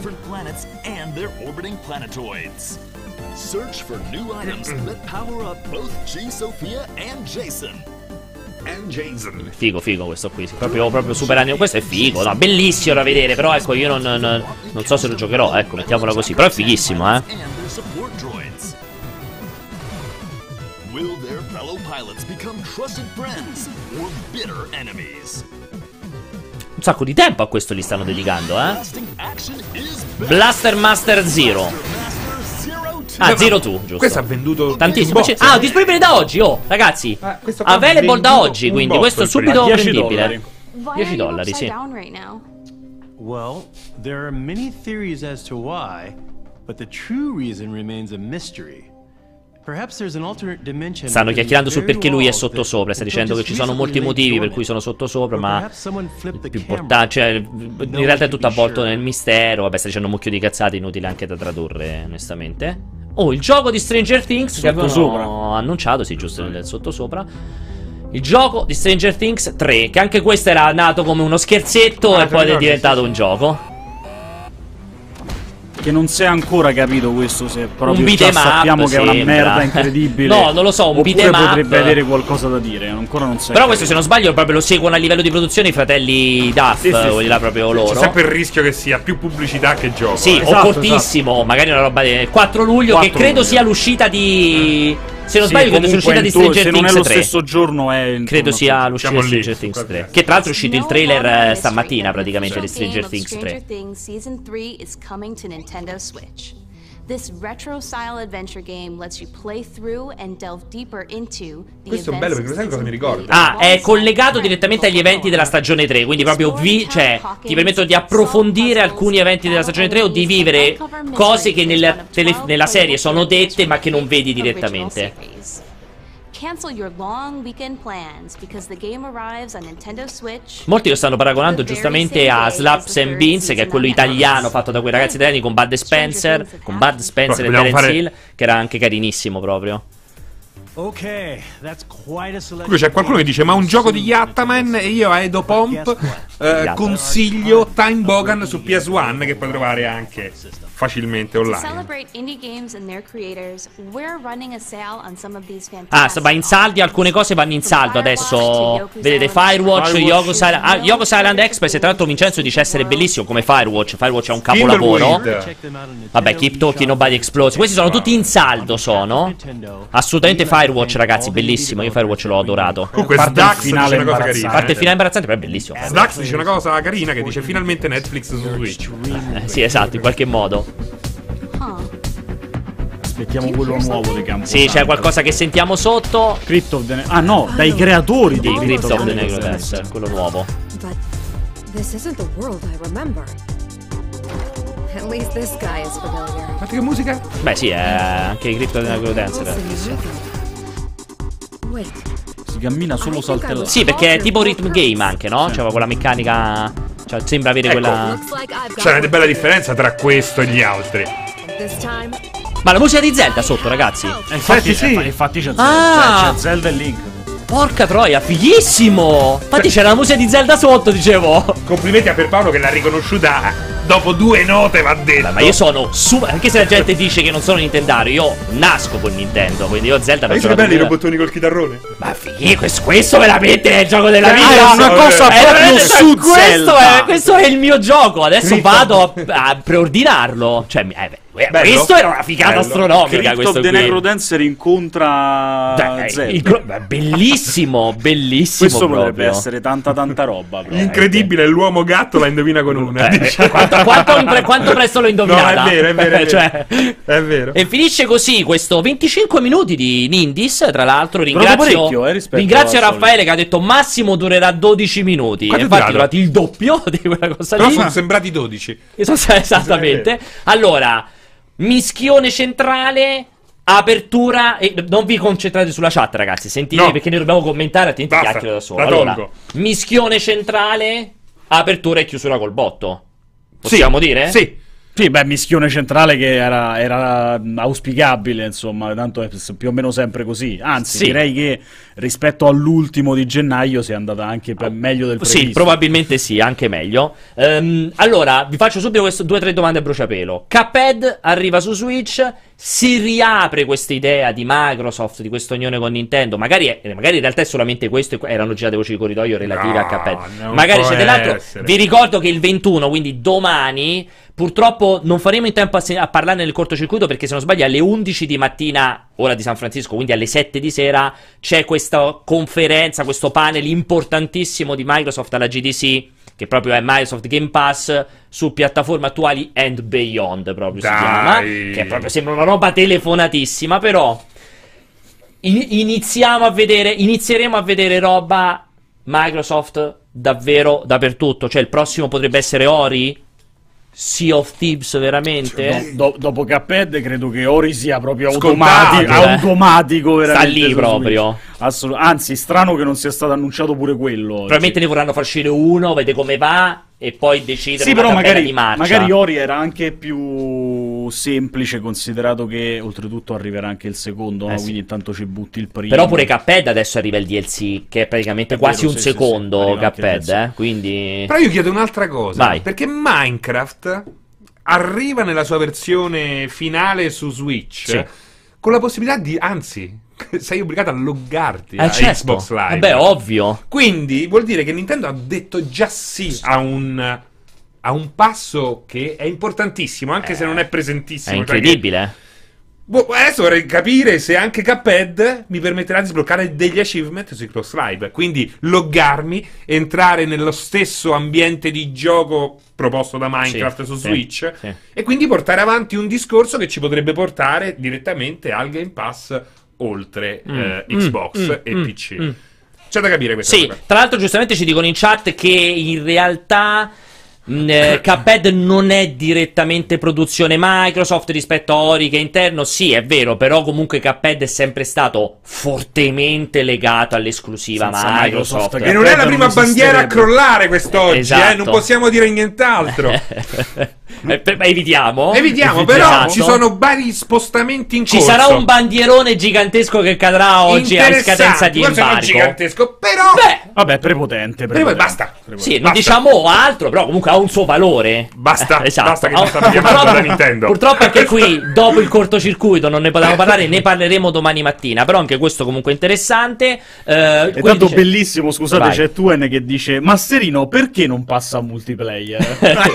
Ma no, no, eh, non, ci penso nemmeno. lui lui è, penso sei, nemmeno. sei qua perché sei stato tipo, non lo so, è una deportato. in gita qualche- scolastica. Esatto, Certo. esatto. Comunque, dicevamo, allora, Ori lo vedete immediatamente dopo, ma i, i grossi, i adesso non dico Crackdown ovviamente, ma veramente il Sea of Thieves... Cioè, ma di- soprattutto PlayStation, cioè a sto punto Cuphead potrebbe arrivare su PlayStation fra sei mesi? Secondo me chiude Sony proprio, non vuole Sony. Addirittura? Non vuole- Beh, Sony. visto che, che Sony non vuole avere nulla a che fare con Microsoft, magari Nemmeno Microsoft non Minecraft, vuole avere ragazzi. nulla a che fare con Sony. Minecraft è l'unica versione, quella PlayStation 4. Però ci non- sta su PlayStation 4. Vecchia. Sì, non è mai stata supportata come le altre. È proprio rimasta Sì, indietro. è, lega- adesso. eh, no, è slegata dalle altre. Adesso è sì. slegata perché tutte le altre ne- richiedono la- il login a Xbox. È vero. che sono diventate È la. Bedrock Edition, invece quella Sony è la Legacy Edition che esiste solo perché Sony ha 700 milioni di PlayStation Sì, 4. eh beh, ovvio, infatti è il monopolio che parla lì, e lì, beh, ovvio, cioè, sei il più grosso. Però eh. parla anche la volontà di Microsoft di fottersene per arrivare a più gente possibile. Sì, sì, loro vogliono che, la- che Sì, sì, no, più ma questo- persone possibili giochino i loro titoli. Punto. Cioè, Due settimane fa, quando. No, ormai è passato anche un po' più di due settimane quando è venuta fuori questa indiscrezione Sì. sul fatto che il Game Pass eh, potesse eventualmente arrivare su, su Switch. eh, inizialmente ho pensato è fantascienza. All'inizio, Sì, proprio, appena vabbè, è sì, arrivata sì. questa cosa. Eh, ancora è fantascienza. Eh, poi Ancora ragionandoci sopra, a parte il fatto che dopo la conferenza di ieri non c'è più nulla che sia fantascienza. esatto. Ma, ma, mh, nei giorni però la cosa si è fatta sempre più pressante e effettivamente pensando un attimo alle mosse di Microsoft nell'ultimo anno, anno e mezzo, Eh sì, pure due anni ormai. non è più così impossibile Sì, credere una roba non parliamo più questo di genere. fantascienza, è vero. Non è una roba, cioè, rimane forse un po' improbabile, ma assolutamente non impossibile. Cioè, ti dirò, di voglio esagerare.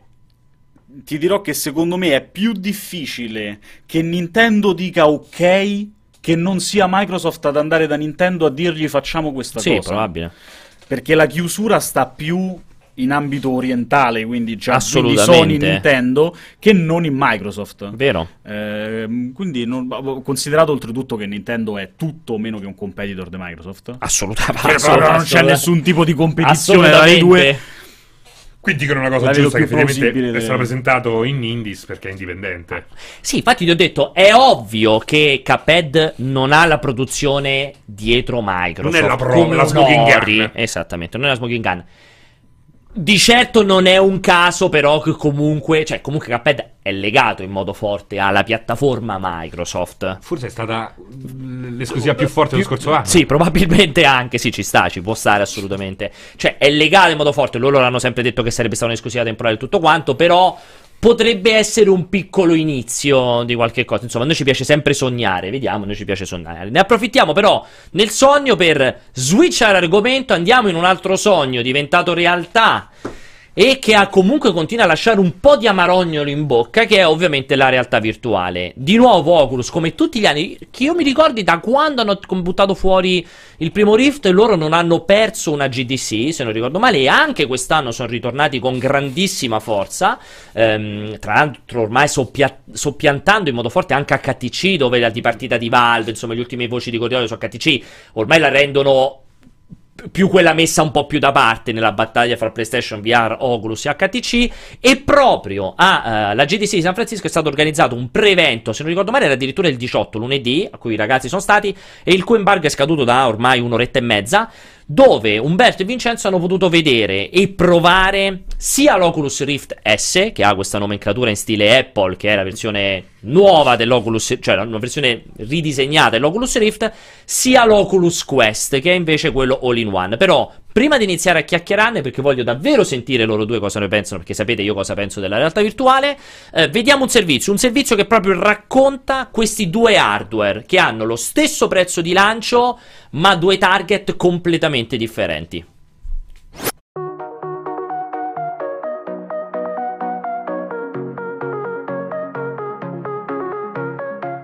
Realtà virtuale è ancora la next big thing per chi partecipa alla GDC 2019 e a San Francisco l'interesse per la VR sembra più vivo che mai. Merito soprattutto della presenza di Oculus che ha messo a disposizione del pubblico ben due nuovi visori, ovvero Oculus Quest e Oculus Rift S. In uscita nel corso del 2019, Oculus Quest sembra portare la realtà virtuale su un piano realmente accessibile sotto tutti i punti di vista. Il visore infatti è completamente standalone e non necessita di sensori, cavi, hardware di supporto o cuffie. È tutto integrato in una soluzione unica, leggera ed ergonomica, abbastanza potente da permettere un'esperienza piacevole senza grossi compromessi tecnici. Una realtà virtuale chiavi in mano, insomma. Al contrario, Oculus Rift S si configura più come un importante aggiornamento che una rivoluzione vera e propria. La nuova versione del visore Rift, prodotta in partnership con Lenovo, punta a migliorare al massimo del suo potenziale un prodotto esistente e dovrebbe uscire già questa primavera. Gli schermi di Rift S hanno una risoluzione di 1280x1440p per ciascun occhio, quindi maggiore rispetto al modello attualmente in vendita, mentre le nuove lenti sono pensate per restituire un'immagine più nitida. Spariscono completamente anche le telecamere da posizionare all'interno della stanza, ma con il cavo. Rimane quindi il collegamento fisico grazie a un cavo lungo 5 metri che permette di gestire una mole di dati maggiore rispetto al Quest. Parlando del parco titoli, Oculus Quest avrà un suo negozio digitale con una barriera all'ingresso che assicurerà che tutti i giochi soddisfino determinati standard. Nonostante gli store separati, i software saranno però cross-buy. Basterà acquistare un gioco su Quest per poterlo utilizzare anche su Rift. Tuttavia, la compatibilità del software va per forza di cose in una sola direzione. Mentre tutti i giochi per Oculus Quest funzioneranno automaticamente su Rift, date le differenze dell'hardware non vale ovviamente il contrario. Il team di Oculus promette comunque a tutti gli sviluppatori estrema semplicità nel realizzare i porting. Per quanto riguarda i prezzi, infine, sul mercato americano Oculus Quest e Oculus Rift S costeranno entrambi 399 dollari, mentre il prezzo per l'Italia non è ancora confermato. Allora, qui di- c'era un bellissimo dietro fuori onda. che però è, è, è, bello perché è molto rappresentativo del casino che un po' sta creando Oculus. Cioè, ma visto che costano tutti e due 3,99, prima di tutto, quale cazzo è la differenza fra l'Oculus Rift S l'Oculus Quest con l'Oculus Go? Comincia sì, a essere poi oltretutto vogliamo dire che hanno anche dei nomi del cazzo Sì, per esatto. comprendere a che cosa. Comincia a essere un po' problema. Ma soprattutto perché, lo, perché io, cioè, costano uguale, perché dovrei comprare quelli col filo, quello col filo? Perché la prima differenza a colpo d'occhio è che uno c'è il filo e ti richiede il PC, cioè uno, l'Oculus Rift S è il Rift nuovo, ti ho detto, come dicevo prima, stessa nomenclatura in stile Apple, mm-hmm. cioè che stato un disastro l'iPhone 10 e l'iPhone 10S, il 6, il 6S, ecco, c'è l'Oculus Rift e c'è l'Oculus Rift S, che è la versione eh, ripensata dell'Oculus Rift. C'è il filo, richiede il PC, cioè tu lo usi come il Rift. L'Oculus Quest è una sorta di successore potenziamento dell'Oculus Go. L'Oculus Go, diciamocelo chiaramente, era un po' una mezza ciofechina. Io l'ho usato un minimo, aveva problemi di, secondo me di qualità Non ha usato lenti. queste parole, eh, esatto. prima, non usato queste... Aveva problemi di lenti. Quel fatto che non rilevava la profondità, aveva solo il, pa- il puntatore con una manina, cioè proprio una roba super basica. Ecco, il Quest invece è comunque per giocatori, perché ha il touch è dentro la, gli Oculus Touch sono dentro la confezione, ci sono i giochi, gio- i giochi veri, ehm, ed è senza filo, è all in one, non ti serve niente, non ti serve il cellulare, non ti serve il computer, non ti serve niente, lo giochi così, ma apre una serie di scenari che i ragazzi ne scrivevano bene nei pezzi, trovate tutti i pezzi su multiplayer, assolutamente video anteprime lunghissime in cui ti spiegano bene, ha una manciata di problemi, che mo vi dico, perché vorrei parlare in primis proprio del Quest, ha la batteria, perché alla fine è come se fosse uno smartphone Beh, è, è, una console portatile. Sì, vogliamo dire per che me è più uno portatile. smartphone. Perché tu sei un birichino. Perché ci vedi i film, però, anche. è vero, perché è ci vero. navighi comunque. Sì, è più vicino per me a uno smartphone. È più, naturalmente, la VR è più, Più- generica, esatto, no? Su è più questo. generico.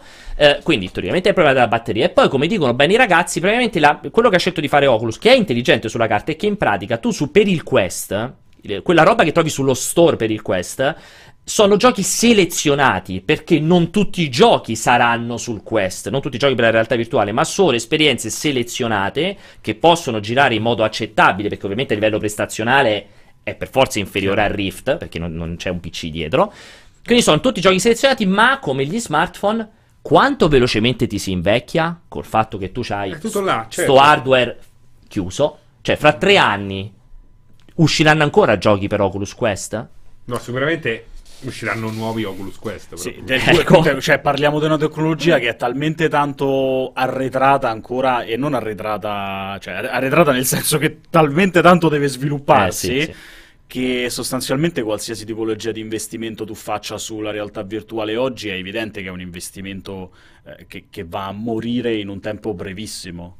Eh, l- l'unico che andando oltre ogni possibile aspettativa fino ad oggi ha regalato le migliori, le, le- le- migliori esperienze in termini di VR è quel PlayStation VR, VR, sì, che a livello tecnico è il peggiore di tutti ma che poi appunto come diciamo anche prima come ripetiamo sempre punta hanno speso soldi sui giochi e hanno portato co- co- come, co- come, titoli sul VR roba tipo Resident Evil 7 sì, sì. che è, ad oggi, Dawn, comunque anche se era lo spin-off eh, resta probabilmente l'esperienza VR migliore che c'è su, su Firewall Zero Hour. Esatto. Uno dei più bei shooter. E tra l'altro non credo sia un caso che sia l'Oculus Rift S che l'Oculus Quest hanno lo stesso prezzo di lancio che aveva il PlayStation VR al lancio, mm-hmm. 3,99, perché se non sbaglio il PlayStation VR era 3,99 al lancio, non 4,99.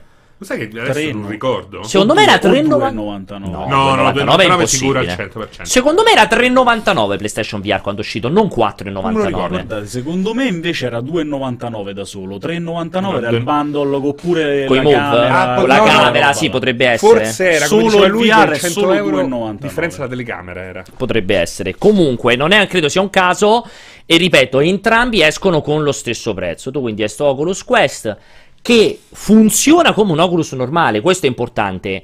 Cioè, ti muovi nello spazio, quindi rileva il movimento. Hai gli stessi controller che fanno co- straordinari. Bellissimi, gli Oculus Touch sono veramente la punta di diamante esatto. dell'hardware di Oculus, sono d'accordissimo con te. Quindi funziona come un gioco normale e ha una selezione di titoli, tra cui questo titolo di lancio Beat Saber che è stato un successo planetario, più di un milione di copie. Credo sia il gioco VR più tra i giochi Io stavo VR per morire sotto Natale, eh? stavo per morire. Sì, è, è, pure per me, eh, se, ci giochi, se ci giochi più di un'ora, secondo me ti prende qualcosa. Panettone castrato, sì. eh? Ho fatto un carichiamo Beat Saber. Sì, sì, sì, confermo. L'infantiolo, come si dice? No, confermano 3,99 senza la Telecamera. cam. Senza tutto. Senza la cam. Che era indispensabile. Esatto. Partiva da 3,99 e non penso sia un caso che e hanno poi scelto... in realtà è un prezzo che è durato forse 6-7 settimane. Però era un prezzo dirompente perché quando uscì c'era vai va a Sì, 1000 sì, esatto. euro Esatto. e il Vai, Rift va è a 800 8,99. sì, Soprattutto perché poi dovevi- lì a a quegli altri 6,99. dovevi il PC affiancargli il super PC 1500 il euro super di PC, PC, almeno, esatto eh. sì sì beh, infatti PlayStation VR come PlayStation 4 ha vinto sulla leva prezzo come Certo, PlayStation Infatti, 4 come, cioè, era una cosa che dicevamo però appena usciti questi visori, no? Che comunque il prezzo per quella tipologia Eh, di macchine troppo. lì si sarebbe abbassata Eh, in certo. tempi zero. E così è. Oculus adesso tira fuori la roba non più a 700 a ma a 3,99 400. esatto e quindi avete abbiamo questo Oculus Quest dall'altra parte abbiamo l'Oculus Rift S che eh, i ragazzi hanno detto benissimo il fi- do- soprattutto dopo che hai provato Oculus Quest il filo è comunque una limitazione ancora oggi enorme Però io qui ho delle cose da dire. vai dimmi prima che vado avanti Secondo dimmi. me il filo è una grandissima rottura e siamo tutti d'accordo,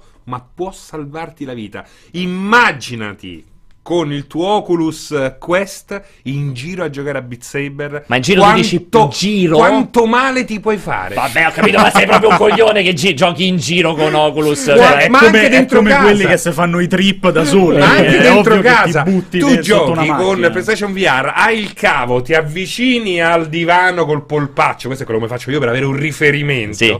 Nel momento in cui non hai, non hai il cavo, non hai il divano, tu puoi morire dissanguato in mille modi diversi. Sì, eh, questo è vero. Aspetta, io questo te lo metto tra i punti positivi, eh. Sì, sì, sì, sì, confermo, confermo. Confermo che la morte è facilissima con il Quest. Ma infatti, Ed è, ed è una dolce morte. Esatto, allora, la meccanica del cioè il quest è chiaramente il futuro, cioè io mi immagino un quest fra 4 anni che a livello prestazionale sarà migliore ancora, ci sarà batteria sempre migliore, ma anche fermo restando come hai detto bene te, Oculus Quest sa- entrerà nel loop con ogni due anni, ogni tre anni te lo devi ricomprare nuovo. certo. E comunque il prezzo è abbordabile perché 400 euro è meno della metà di uno smartphone top di gamma, quindi comunque non è un prezzo estremo, è il prezzo di una console, bisogna anche riconoscere questo. Ehm, L'Oculus Rift S, dicevo, è bellissimo in tutto, perché i ragazzi hanno sottolineato che si vede molto meglio, è molto più comodo. Risoluzione 1440 per occhio, molto più leggero. Molto meglio tutto. E tracking non hai. Quella è una roba Esatto, eh. questa è la roba. Infatti, ci- mi è fregato, ci Vai. devo arrivare alla fine perché. Vai. Dicevo, c'è il problema del cavo, quindi c'è da avere un PC che hanno aumentato un pochettino i requisiti del PC che devi averlo, però adesso è un singolo cavo perché invece gli altri Oculus c'erano 3000. Ma, ed è qui la roba dirompente, entrambi gli Oculus non richiedono più le telecamere esterne, che sono la più grande rottura di coglioni della VR, con Vive e con Oculus. Dover montarsti due cose agli angoli della stanza. Due o quattro a seconda di, di Nel quanto- caso del PlayStation VR dove c'aveva la telecamerina, è la più grande rottura di palle. Invece loro della- praticamente hanno all'interno delle camere che triangolano. Anzi, ti dico Tutte una cosa due, eh, bellissima. sia il Rift S che l'Oculus Quest. C'è un'altra cosa bellissima che ho letto nel pezzo di Umberto. Praticamente tu con il.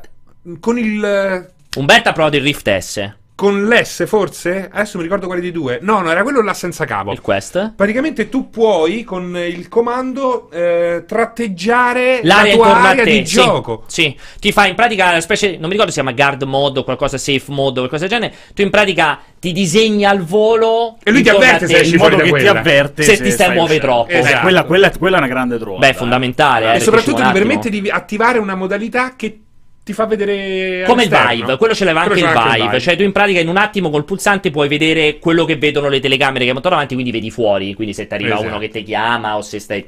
voglio E stanno quello- portando via casa. Esatto. Eppure quella è una, una tipologia di cose che doveva assolutamente arrivare sulla VR perché sennò questa, Certo. questo totale isolamento Certo. dal mondo esterno che qualsiasi cosa devo fare mi devo togliere il, il visore era una roba che non era più sostenibile proprio. Allora, eh, e quindi abbiamo perso le telecamere che è una grande rottura di coglioni. In un caso di un Oculus abbiamo perso pure il filo.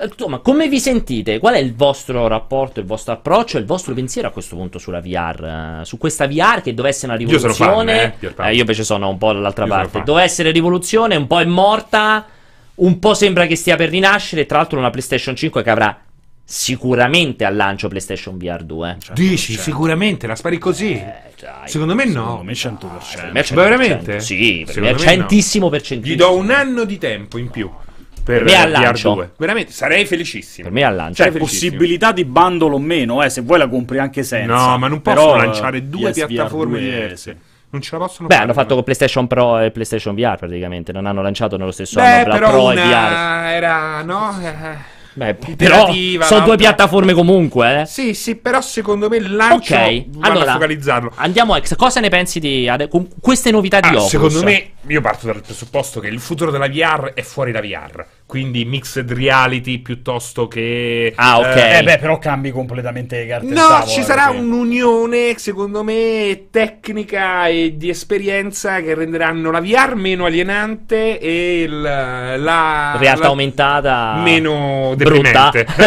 Meno brutta. Quindi ci sarà questa crasi.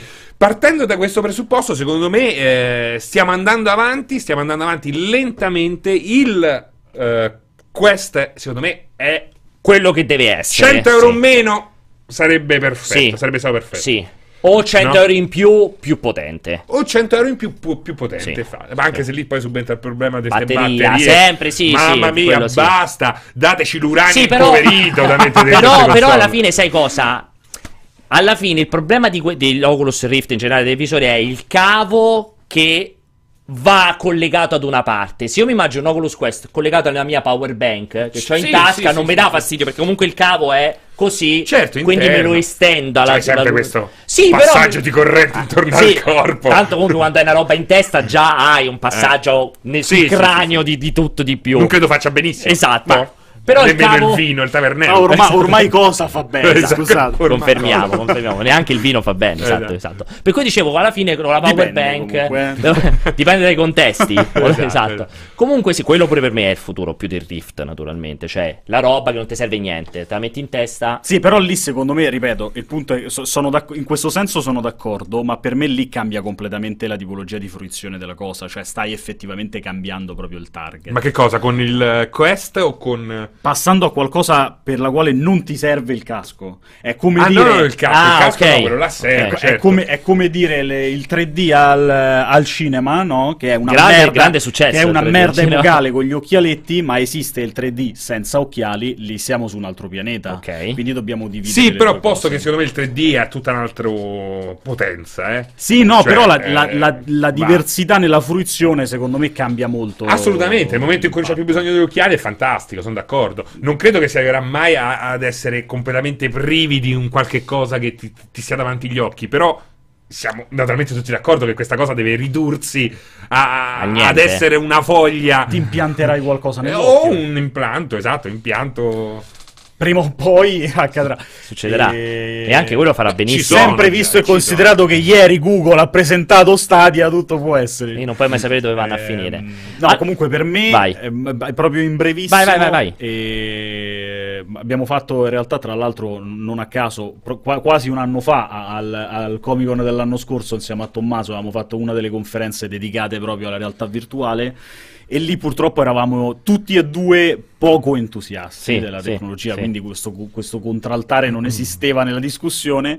Eh, Qui invece abbiamo un super fan, esatto. che è Francesco. Io, Di io cosa? sono- Della realtà virtuale. Io non sono un grande, un, un grande stimatore della realtà virtuale, non del concetto di realtà virtuale, ma per come ancora è la fruizione della realtà Perché io vi virtuale. vedo, eh. Mi sembra, mi sembra una cosa estremamente poco... Pia- piacevole? Eh, non- sì, no- non lo so. Io personalmente quelle pochissime volte in cui ho detto ora provo qualcosa con la realtà virtuale, dopo un quarto d'ora mi cadevano le palle e lasciavo perdere. Anch'io non Perché sono l'esperia- l'esperienza Infatti, dicevo, non mi... Io ho guardato qualche diretta prima di oggi. Hai visto come ridete quando dovete Allora- parlare di realtà virtuale? allora, sai qual è? Dice, Chi ne parla? Vince, finisce sempre Porporo Vincenzo. Sai qual è il punto? Ti dico, la, ti dico la sincera verità, però è molto molto molto molto soggettiva questa cosa. Ma no, ma sono d'accordo. Eh, Io ho sofferto anche di motion sickness all'inizio, tantissimo. Eh, io per esempio quel problema non lo ho. Eh, però il punto è che, il punto è che ehm, la realtà virtuale per me deve essere un tipo di esperienza che ti immerge totalmente. Cioè io Mhm. devo perdermi all'interno di quella cosa, ok? Sì. E, e credere di esserci effettivamente dentro. Sì.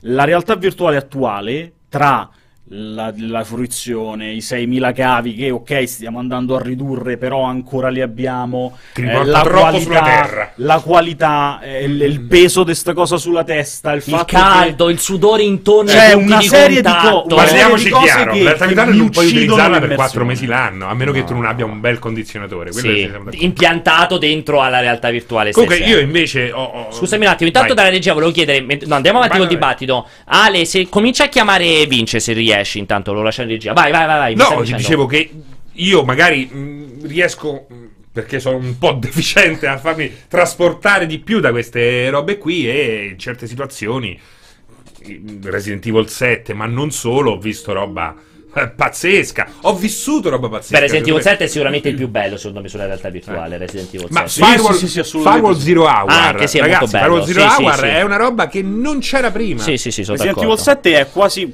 soprattutto quando è uscito, ormai sono passati due anni, era praticamente un miracolo. Sì, incredibile, Sì, sì, incredibile. sì. quello dei robot Sony è meraviglioso. Sì, sì, sì, sì, sì. Non vedevo un'inventiva così, un approccio Vero, così diverso dai vero. tempi di Super Mario 60 quacchio. Chi c'è? Allora, eh, mi confermate che ci si- c'è Vincenzo collegato dall'altro cavo? Altro cavo. sì, Dall'altro capo. Dall'altro capo? Stiamo col telegrafo. Non so, non sento più nulla, quindi forse, forse no, forse no. Lo sento. Ah, non C'è. sento io? Ah, Ah, sono sono, io. l'unico. Scusa, sono appena a arrivato. me è morta- sono a è l'unico morta con la l'auricolare. Anche a me è, ragazzi, morto, è morta la batteria in questo preciso istante, quindi... Scusa, scusa, allora aspetta che passo il mio. No, no, no, tienilo, tienilo No, senza io non so manco chi è. no, aspetta. Allora, No, non- sto scherzando. Allora, eh, ne approfittiamo Ok. perché ehm, piuttosto che metterci a parlare di Generation Zero Hour, eh, io non so se dalla regia. No, sentilo te, Pierpa. Vai, vai, vai. vai. No, no, aspetta, dalla regia adesso arriveranno delle Ah, arrivano Io sono, nuove- so per certo. No, che... ma il punto è che noi lo sentiamo da lì, perché da lì si Lo sentite sente. voi? Se loro ci sentono, siamo Io a non lo posto, sento da credo. lì. Eh, parla, Vin. Parla, Vincenzo? Mi sentite? Ah, sì, è vero, ti sentiamo. sentiamo. Ti sentiamo? Vincenzo. È Tu vero. senti noi? Ok. Eh, sì, alla grande. Ok, non Ok. ti vediamo. Non so Vabbè, se dalla ok. regia perché non ci stanno Mm. trasmettendo. Io adesso non so se magari. No, ma non c'è, Aless- non, non c'è proprio. però. Esatto, Alessandro sta dicendo magari qualcosa in regia, noi non lo Io possiamo non lo sento. sapere. Ok, eccolo qui, Vincenzo. Allora, Eccolo. ne approfittiamo per uccidere definitivamente quest'ultimo slot perché tantissima gente sta scrivendo ovviamente in chat di voler vedere Sekiro e mi sembra anche corretto. Quindi, ehm, Generation Zero Hour eventualmente ne parliamo domani come primo slot, faremo una valutazione per, per quando e come parlarne. Comunque, in questo momento ne approfittiamo per parlare per- con Vincenzo. Ripeto, ricordo che Vincenzo è in quel di Los Angeles. Sì, vaffanculo. Sì. È in quel di San Francisco. I numeri di ieri Forza, della conferenza ti hanno fatto credere che fosse proprio le tre. Sì, è- esatto, per me siamo già alle 3 dopo la conferenza di ieri. È ovviamente la GDC di San Francisco. So che Umberto era presissimo, non ricordo con che conferenza. Vince, raccontaci un po'. Eh, prima Umberto perché non c'è, poi da battuta cosa succede in questa tua giornata che è appena iniziato? Tu stai iniziando il secondo giorno di GDC, il primo anzi. Sì, allora mi, mi avrebbe fatto piacere farvi vedere. Intan- Intanto un abbraccio a tutti quanti i ragazzi in chat e benvenuto Ah, noi, Francesco. quindi. Grazie, Vince. Mi, mi avrebbe fatto piacere farvi vedere lo show floor, ma in realtà apre tra sei minuti, quindi in realtà adesso sono in sala stampa che stavo provando a scrivere un pochettino. Questa è la prova che sono in sala stampa, ma potrebbe essere una qualsiasi struttura di Los Angeles, di No. San Francisco, di San Diego. Potrebbe essere la hall dell'albergo, perché sembra dove vai a fare colazioni in albergo, sembra. Esatto. Esatto, e mh, oggi giornata abbastanza impegnata, tra l'altro questa GDC si è, si è rivelata più intensa, ancora più intensa del, del previsto. Um, Umberto è da Intel per una- un, diciamo un appuntamento, una conferenza, anche se non si sa bene su riguardo, riguardo cosa, eh, se ci saranno degli annunci interessanti lo scopriremo oggi.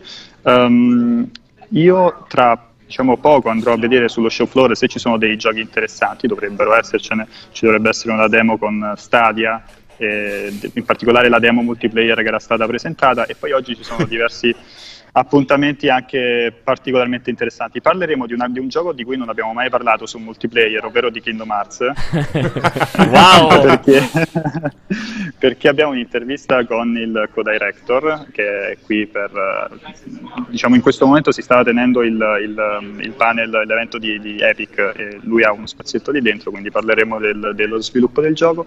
Ehm, c'è un appuntamento con Paradox e quindi c'è questo punto vampire che sembra essere Esatto. praticamente certo sono, è uscito di tutto di più è uscita la scontistica su GOG per tutti i vampire vecchi cioè proprio ormai manca solo che dicono Ah, ecco il nuovo vampire Che praticamente sarebbe anche arrivato il momento. È il esatto vero- È il segreto di Pulcinella allora. Sì, esatto, ormai e, sembra, eh.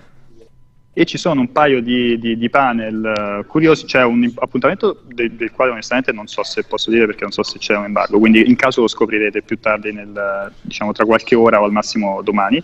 E, mh, e poi c'è il panel, quello di Xbox Live, quello famoso dove era menzionato la collaborazione con Switch, no? ma è oggi non è, non è il su Switch. 21 è il 20 No, no, no, è oggi. È oggi, è oggi, Ah, oggi fantastico. E, mh, e quindi scopriamo se viene menzionato Switch oppure no. Tra l'altro, proprio oggi, eh, cioè proprio poco fa, è stato annunciato Cuphead. su- Esatto, su, bravo. su.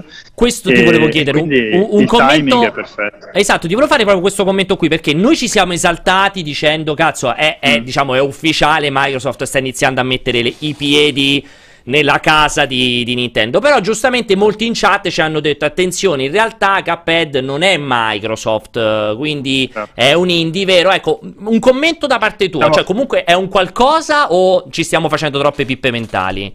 Beh, allora, l'indizio, l'in- l'indizio di un'eventuale collaborazione o comunque apertura da parte di Microsoft l'abbiamo avuto con l'annuncio di Hellblade, più che con, Sì, ancora vero. prima di, di, di- di Cuphead. Quindi eh, diciamo che Cuphead eh, potrebbe non voler dire niente, ma comunque c'era un supporto da parte, da, da parte di Microsoft. Eh, vorrei giusto far notare che noi due anni fa dicevamo che sarebbe potuto tranquillamente arrivare Mm. Cuphead su altre piattaforme e tutti, cioè, una parte della community ci dava per pazzi perché era un'esclusiva Xbox One. Invece, boom, è arrivato su Nintendo Esatto. Switch adesso. Che tra l'altro ci dicono, boom, ci- esatto, eh. ci dicono in chat che effettivamente è uscita anche già l'indiscrezione, è vero, ufficiale, che utilizza Xbox Live, Cuphead su Ah. Switch e sblocca gli obiettivi Xbox. Che è quello che avevo detto io, Vince. Allora oggi. Avevo- Lo scopriremo oggi durante... E quindi, ragazzi, direi che insomma. Insomma, sono, sono molti mi indizi. sembra un altro segnale. Sono molti indizi. Alla faccia di chi diceva, eh, ma è indie. Eh, sì, sì, è, insomma. Lo, lo- lo- lo scopriremo, scopriremo oggi i dettagli durante questo panel, immagino, e, e comunque eh, si va sempre in questa direzione eh, più, più interessante in cui eh, i, i giochi, anche quelle che sono viste come esclusive o sono presentate come esclusive o sono esclusive a tutti gli effetti perché legate a un particolare publisher, sono agnostiche da- da- da- dalle console quindi possono arrivare anche su altre piattaforme. Sarà molto più interessante, speriamo che si vada sempre in più in, in questa direzione. Tra l'altro Cuphead è proprio perfetto per, Sì, per- sì, per Switch. per, per essere portato in mobilità. Senti, allora ti voglio fare prima io un'ultima domanda, poi non so se i miei colleghi qui hanno anche loro una domanda da farti. Eh, allora, è una GDC. Tu adesso inizi il primo giorno sullo show floor, dico bene? Sì, è il primo giorno di apertura dello show floor. Allora, eh, cioè, che aria si respira in questa GDC? Cioè, voi siete lì sul posto, avete provato Stadia, c'è stata una super conferenza ieri, adesso c'è questa voce frizzante di Microsoft. Cioè, che aria si respira in- nella GDC di quest'anno? Vedi un qualche differenza con tutte le GDC dell'anno scorso in realtà no? C'è sempre un po' quell'aria un po' moja da posto per addetti ai lavori, punto. Devo dire che molta, si percepisce molta più curiosità e ho parlato con un po' di sviluppatori e anche un po' di ansia, perché eh, rispetto agli ultimi anni è meno chiaro dove sta andando, cioè quale, quale sarà il mercato tra un anno o due. No? Stanno avvenendo tante rivoluzioni, mentre l'anno scorso c'erano due o tre punti abbastanza chiari, cioè sapevi che la VR stava evolvendo, quindi si parlava molto di VR, si parlava molto di inclusione nei videogiochi, però adesso sono, sono arrivate queste, diciamo, siamo in un periodo in cui c'è il, il, il, gaming via, via cloud, eh, ci sono i servizi ad abbonamenti, c'è l'apertura su diverse piattaforme, quindi c'è la, la liberalizzazione totale, la democratizzazione totale del, dello sviluppo di videogiochi, c'è molta curiosità e molto interesse. Devo dire che ci sono molti panel anche con tematiche completamente opposte che hanno delle file lunghissime eh, quando, diciamo, prima di, di, di aprire, quindi c'è molto entusiasmo, però c'è anche tanta voglia di capire eh, in soldoni dove, come, all'atto pratico come, come, funzionerà. Cioè, è chiaro che per esempio Stadia, l'annuncio di Stadia ha, ha, entusiasmato molti, ma gli sviluppatori vogliono sapere come faranno i soldi, cioè come, funzion- come dovranno adattarsi a nuovi modelli di business e queste cose qui ancora non si sanno e saranno scoperte tra, nei, prossimi, nei prossimi mesi. Quindi tanta curiosità, ma anche un po' di, di, di ansia, che poi, e, e, poi è bello, capito? Cioè, significa che il, il, l'industria sta, sta, evolvendo, cambia, non rimane, non rimane immobile e, e, questo è sicuramente un'ottima cosa. E comunque si va nella direzione in cui diventa sempre più mainstream, cioè diventa sempre, i videogiochi sono sempre più presenti in tutti i dispositivi, in tutti i punti del mondo, quindi questa è sicuramente una, una bella cosa. Poi è chiaro, c'è, c'è anche un po' di ansietta.